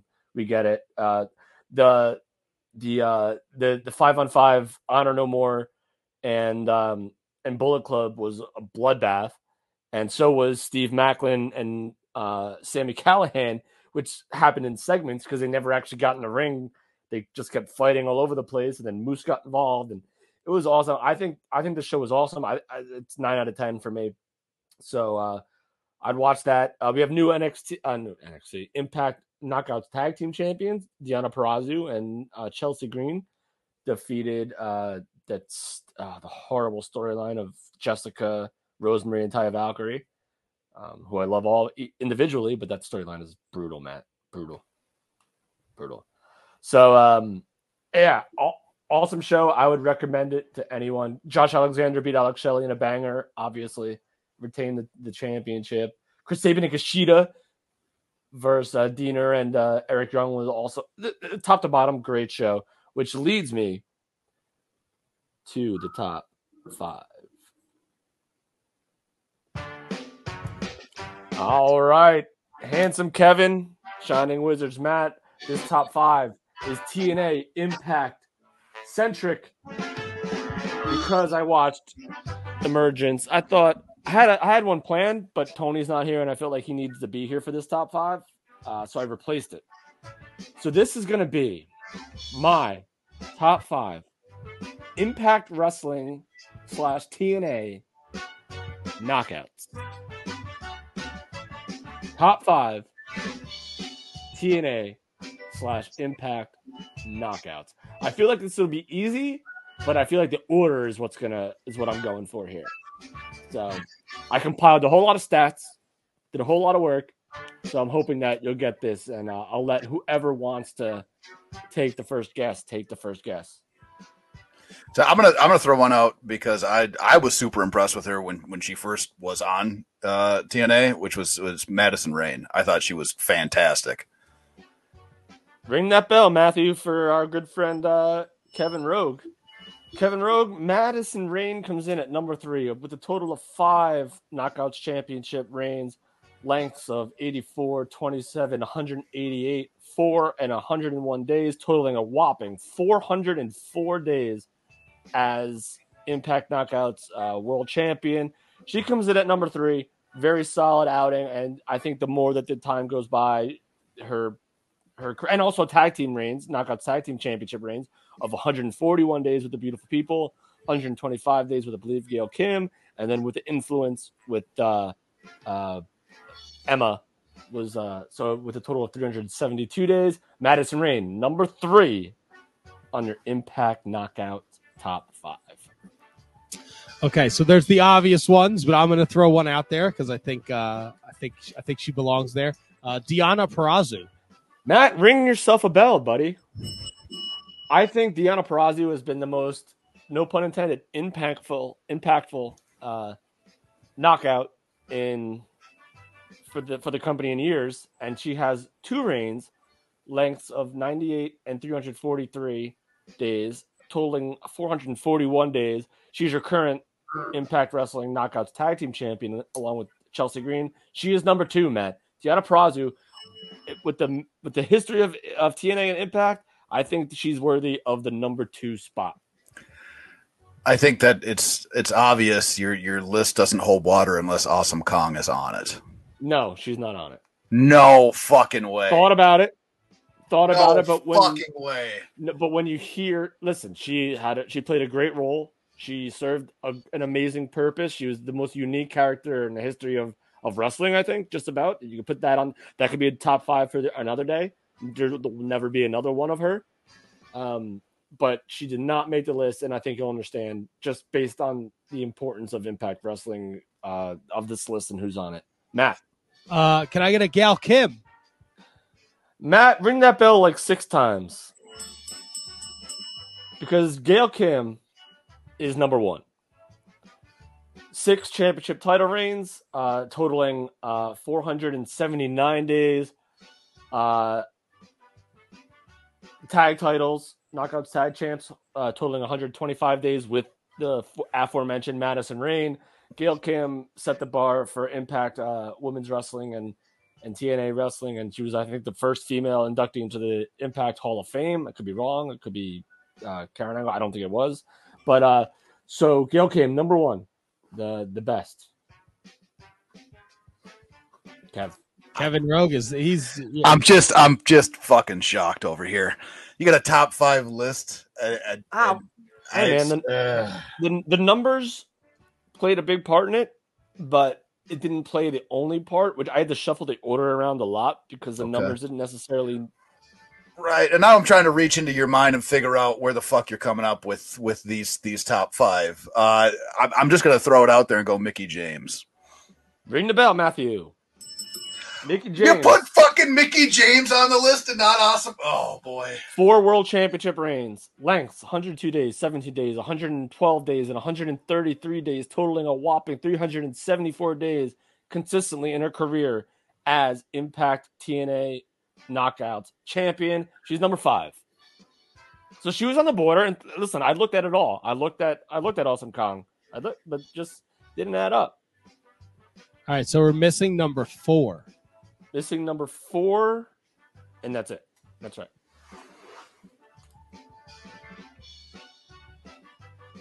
Can I get an uh, Angelina Love? That you can get an Angelina Love. At number four, Angelina Love, five ta- championship reigns, 67 days, 28 days, 13 days, two days, 62 days, for a total of 172 days. Tag champion for 94 days with the beautiful people. Uh, when you think Impact Women's Wrestling, I, you can't not go with beautiful people. Obviously, along with Awesome Kong, Velvet Sky was. You can't. What do you mean? They would. I'll, I'll listen. I'll listen to what you what you can't do. I'll, I'll listen to what where I'm wrong here. No, I just say you, you you can't think of women's wrestling and Impact without thinking of Awesome Kong. You're absolutely right. You're wrong. No, you can. But Angelina Love held uh held the championship for 172 days and was the tag champ for 94 days.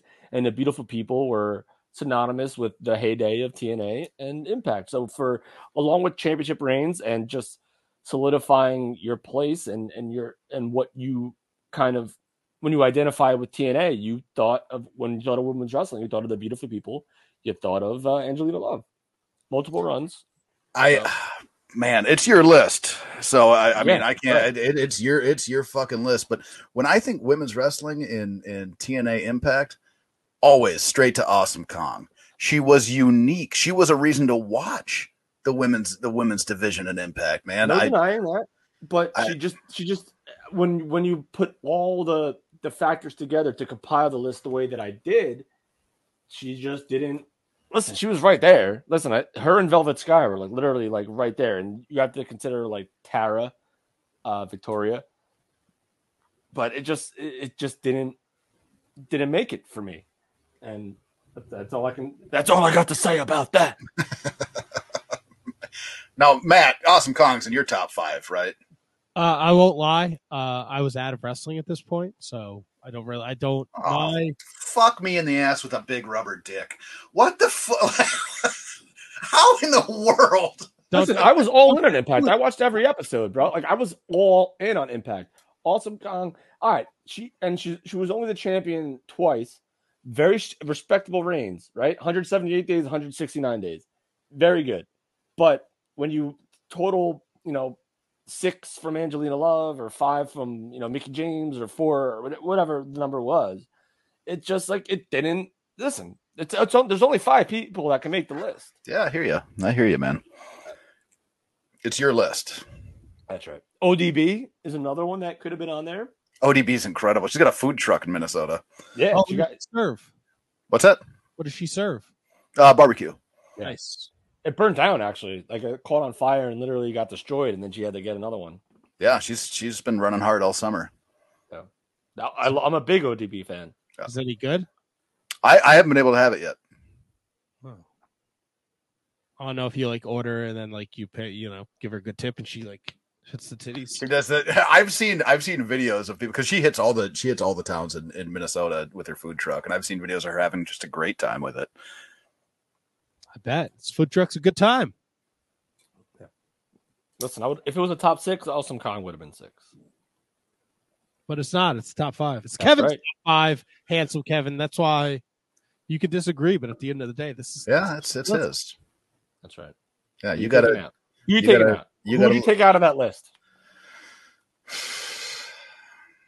Hmm. And you get remember you guessed a few of them. So. Yeah, yeah, no, I know. Um I think right now, and You you'll take- you, you'll probably oh you guess who I'm taking out of the I'm list. taking out Mickie James. So I wouldn't take Mickie James out because I think she does too much for the women's roster as a whole. So I think that she like she she accounts for more with the helping them along with what they're doing in the ring, that type of thing. So I wouldn't I wouldn't take her out uh kind of based on that. I, I Well, while you're, would- while you're pontificating, uh, handsome Kevin, Matthew Birch said, "Awesome Kong impact on the industry is more important than any of these other knockouts among uh, amount of title reigns, in my opinion." All right, on the industry, not on Impact, not on TNA. Like, No, that's that's Yeah, but she didn't. But that's where she made her biggest impact. Was in Impact. No, well, she- well, she was also Karma in Oh, that's it. WWE. That, fuck, you can't tell me. Yeah. Only thing she had one match is Karma. Yeah, I'm, I'm not she sure. that eliminated she Michael. Cole from the Royal Rumble. Oh shit, that's right. Huge. That, that was it, right? Oh, she had she had more matches. Brown baby, brown baby. I think I think it it come down to uh Diana or Angelina, quite honestly. I don't know which one, but but I could I could definitely put Awesome Kong in one of their places. Ah, awesome, awesome Kong's impact was awesome. Ah, not- didn't, didn't even mean to do that. But I think the people that I have on this list were much more important to the Impact brand and the TNA brand than than what Awesome Kong did. Just me, just me. now let me, let and me and they had more and they had, and they spent more time there than she did. So and this, so they won more championships and they they had longer reigns and that was it.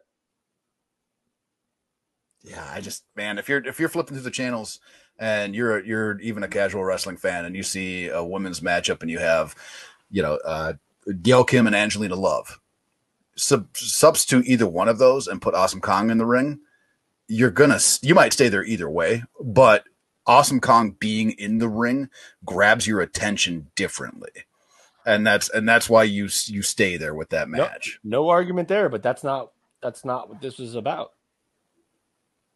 That's not what this was about. This was the the people that were the the best. And Awesome Kong is again not taking anything away from her. I'm I was a huge fan of hers, but to me, like these five, and I listen. I this was like Matt. This was probably like the like the the top five that I've worked at. Probably the hardest to do because I wanted to to have uh you know Tara was in my head, uh ODB was in my head, Awesome Kong was in my head, and you know then you have people like Winter and you have you know Jordan Grace who's incredible right now uh, is, is going crazy and you want to not forget the modern and Tasha Steelz like, you don't want to dis- discount the modern era of Impact but I I, I just Aja uh Aja Kong Awesome Kong just didn't make the uh just didn't make the cut Kutski Yeah, Jordan Grace is another just phenomenal talent. that yeah that her match with Mia Yim was like like I said my second favorite match on the show from from Yeah. Emergence Yeah, she's she's incredible. Yeah I mean was- I mean she's gotten herself into some little controversy but I don't even care about that I don't even know what that is Oh, I had, I had no idea. Yeah, something happened some weird thing happened with her she commented on something that maybe was out of her element out of her lane and people got all over her for it and then she started like a GoFundMe for something something weird like that Huh? Weird. No. Yeah, I got, I- no, I got, I- I I got honestly- nothing on it. I, yeah I don't even know what it is to be honest with you Yeah, It's the Chris Benoit thing. oh that's right when he shit on uh yeah that's right yeah.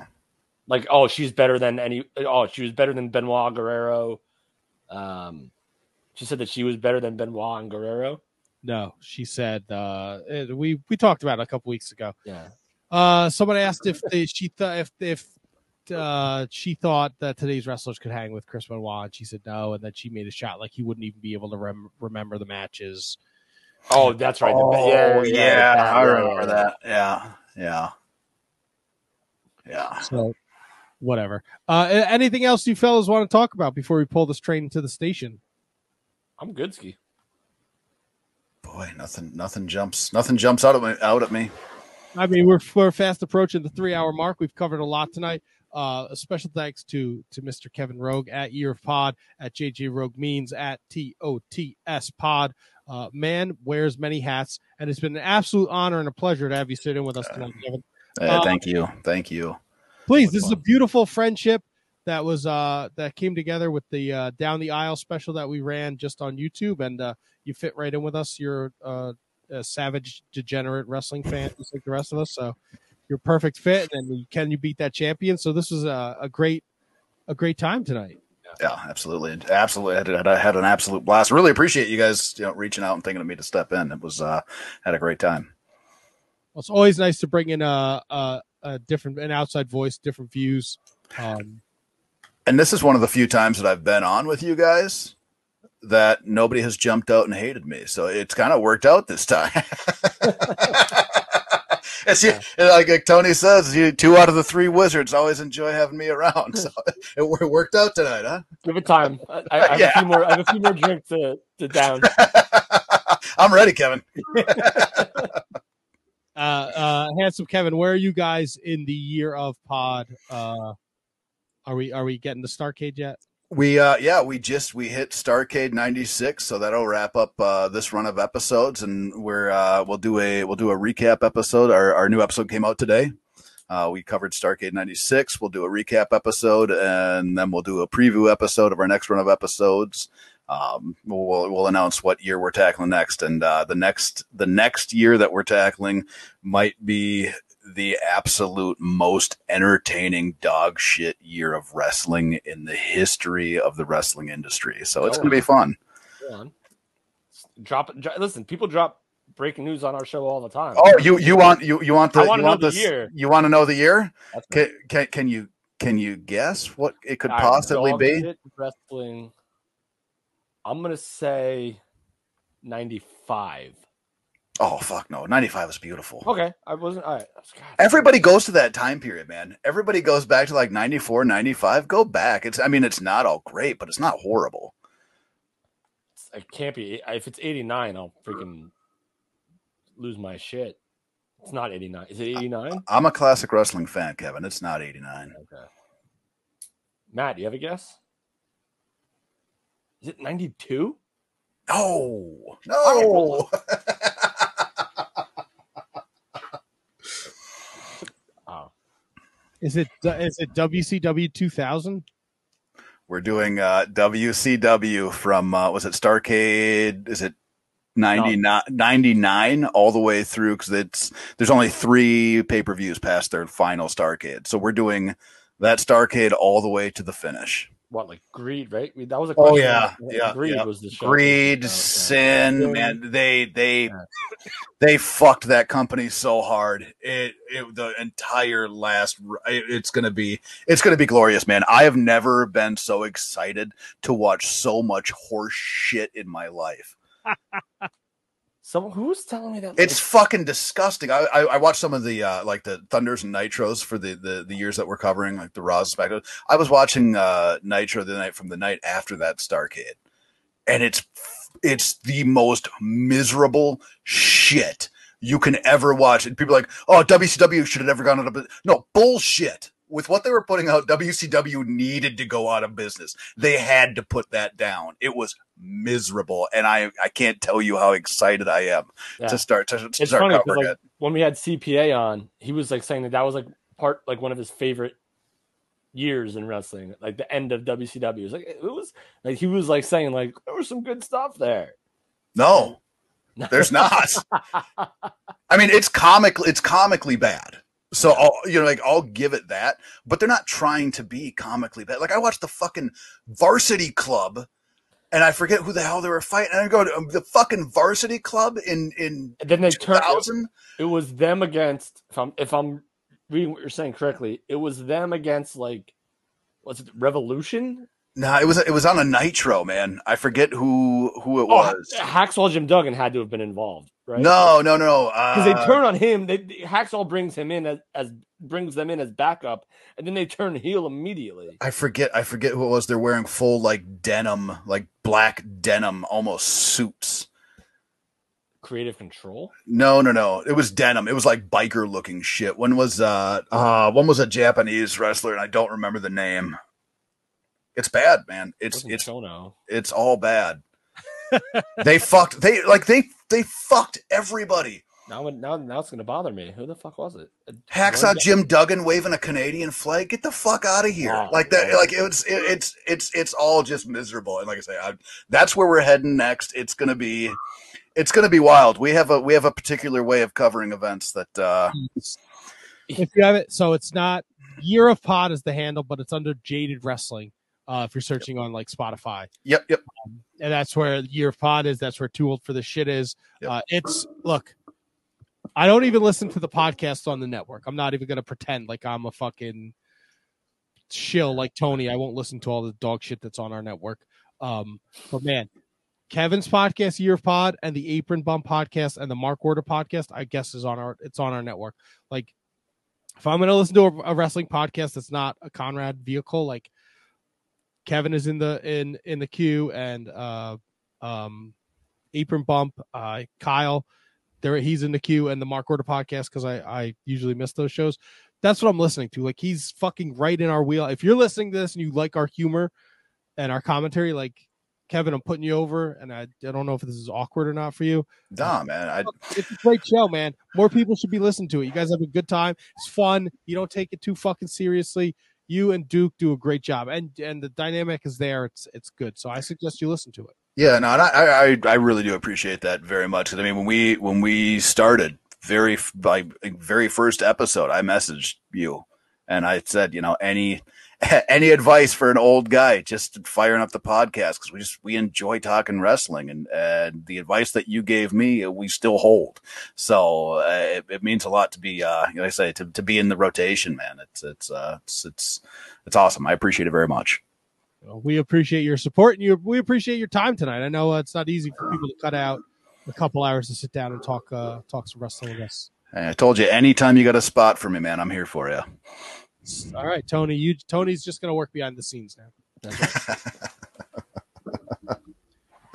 well, it's been an absolute pleasure. It's been a great time tonight. Uh, I don't know if I have the the a- outro music here. Oh, but did Tony leave it in here for me? Let's see. Maybe. Let's see. Intro, intro, farting around. No, uh, not here. Farting around the world. I have commercial breaks. This one. Don't think I have the the going home music, which is fine. Whatever. As I say, is it just just Oh, that is just called. I did not realize that that was the, the outro music. what the, what the fuck else would be in there being farting around? No, there's like it ha- uh, there's like generic fucking like uh oh Jesus! like generic like sounds in here that you can play. Fart. It said like outro, it just says farting around. Well, this has been an excellent episode of the Shining Wizard Wrestling Podcast, episode 598. If you enjoy what you're listening to, follow Kevin Rouge, follow Izzy James, follow Kevin Garifo on the Twitter machine, follow at Wizards Podcast on the Twitter machine, social media. Remember to rate, review, and subscribe to all things Shining Wizard so you never miss a moment of this. Chandler Hopkins next week join the show. And then the uh, infamous roast of Tony uh, from now on episode 600. Uh, until then, enjoy the rest of your night, enjoy the rest of your week.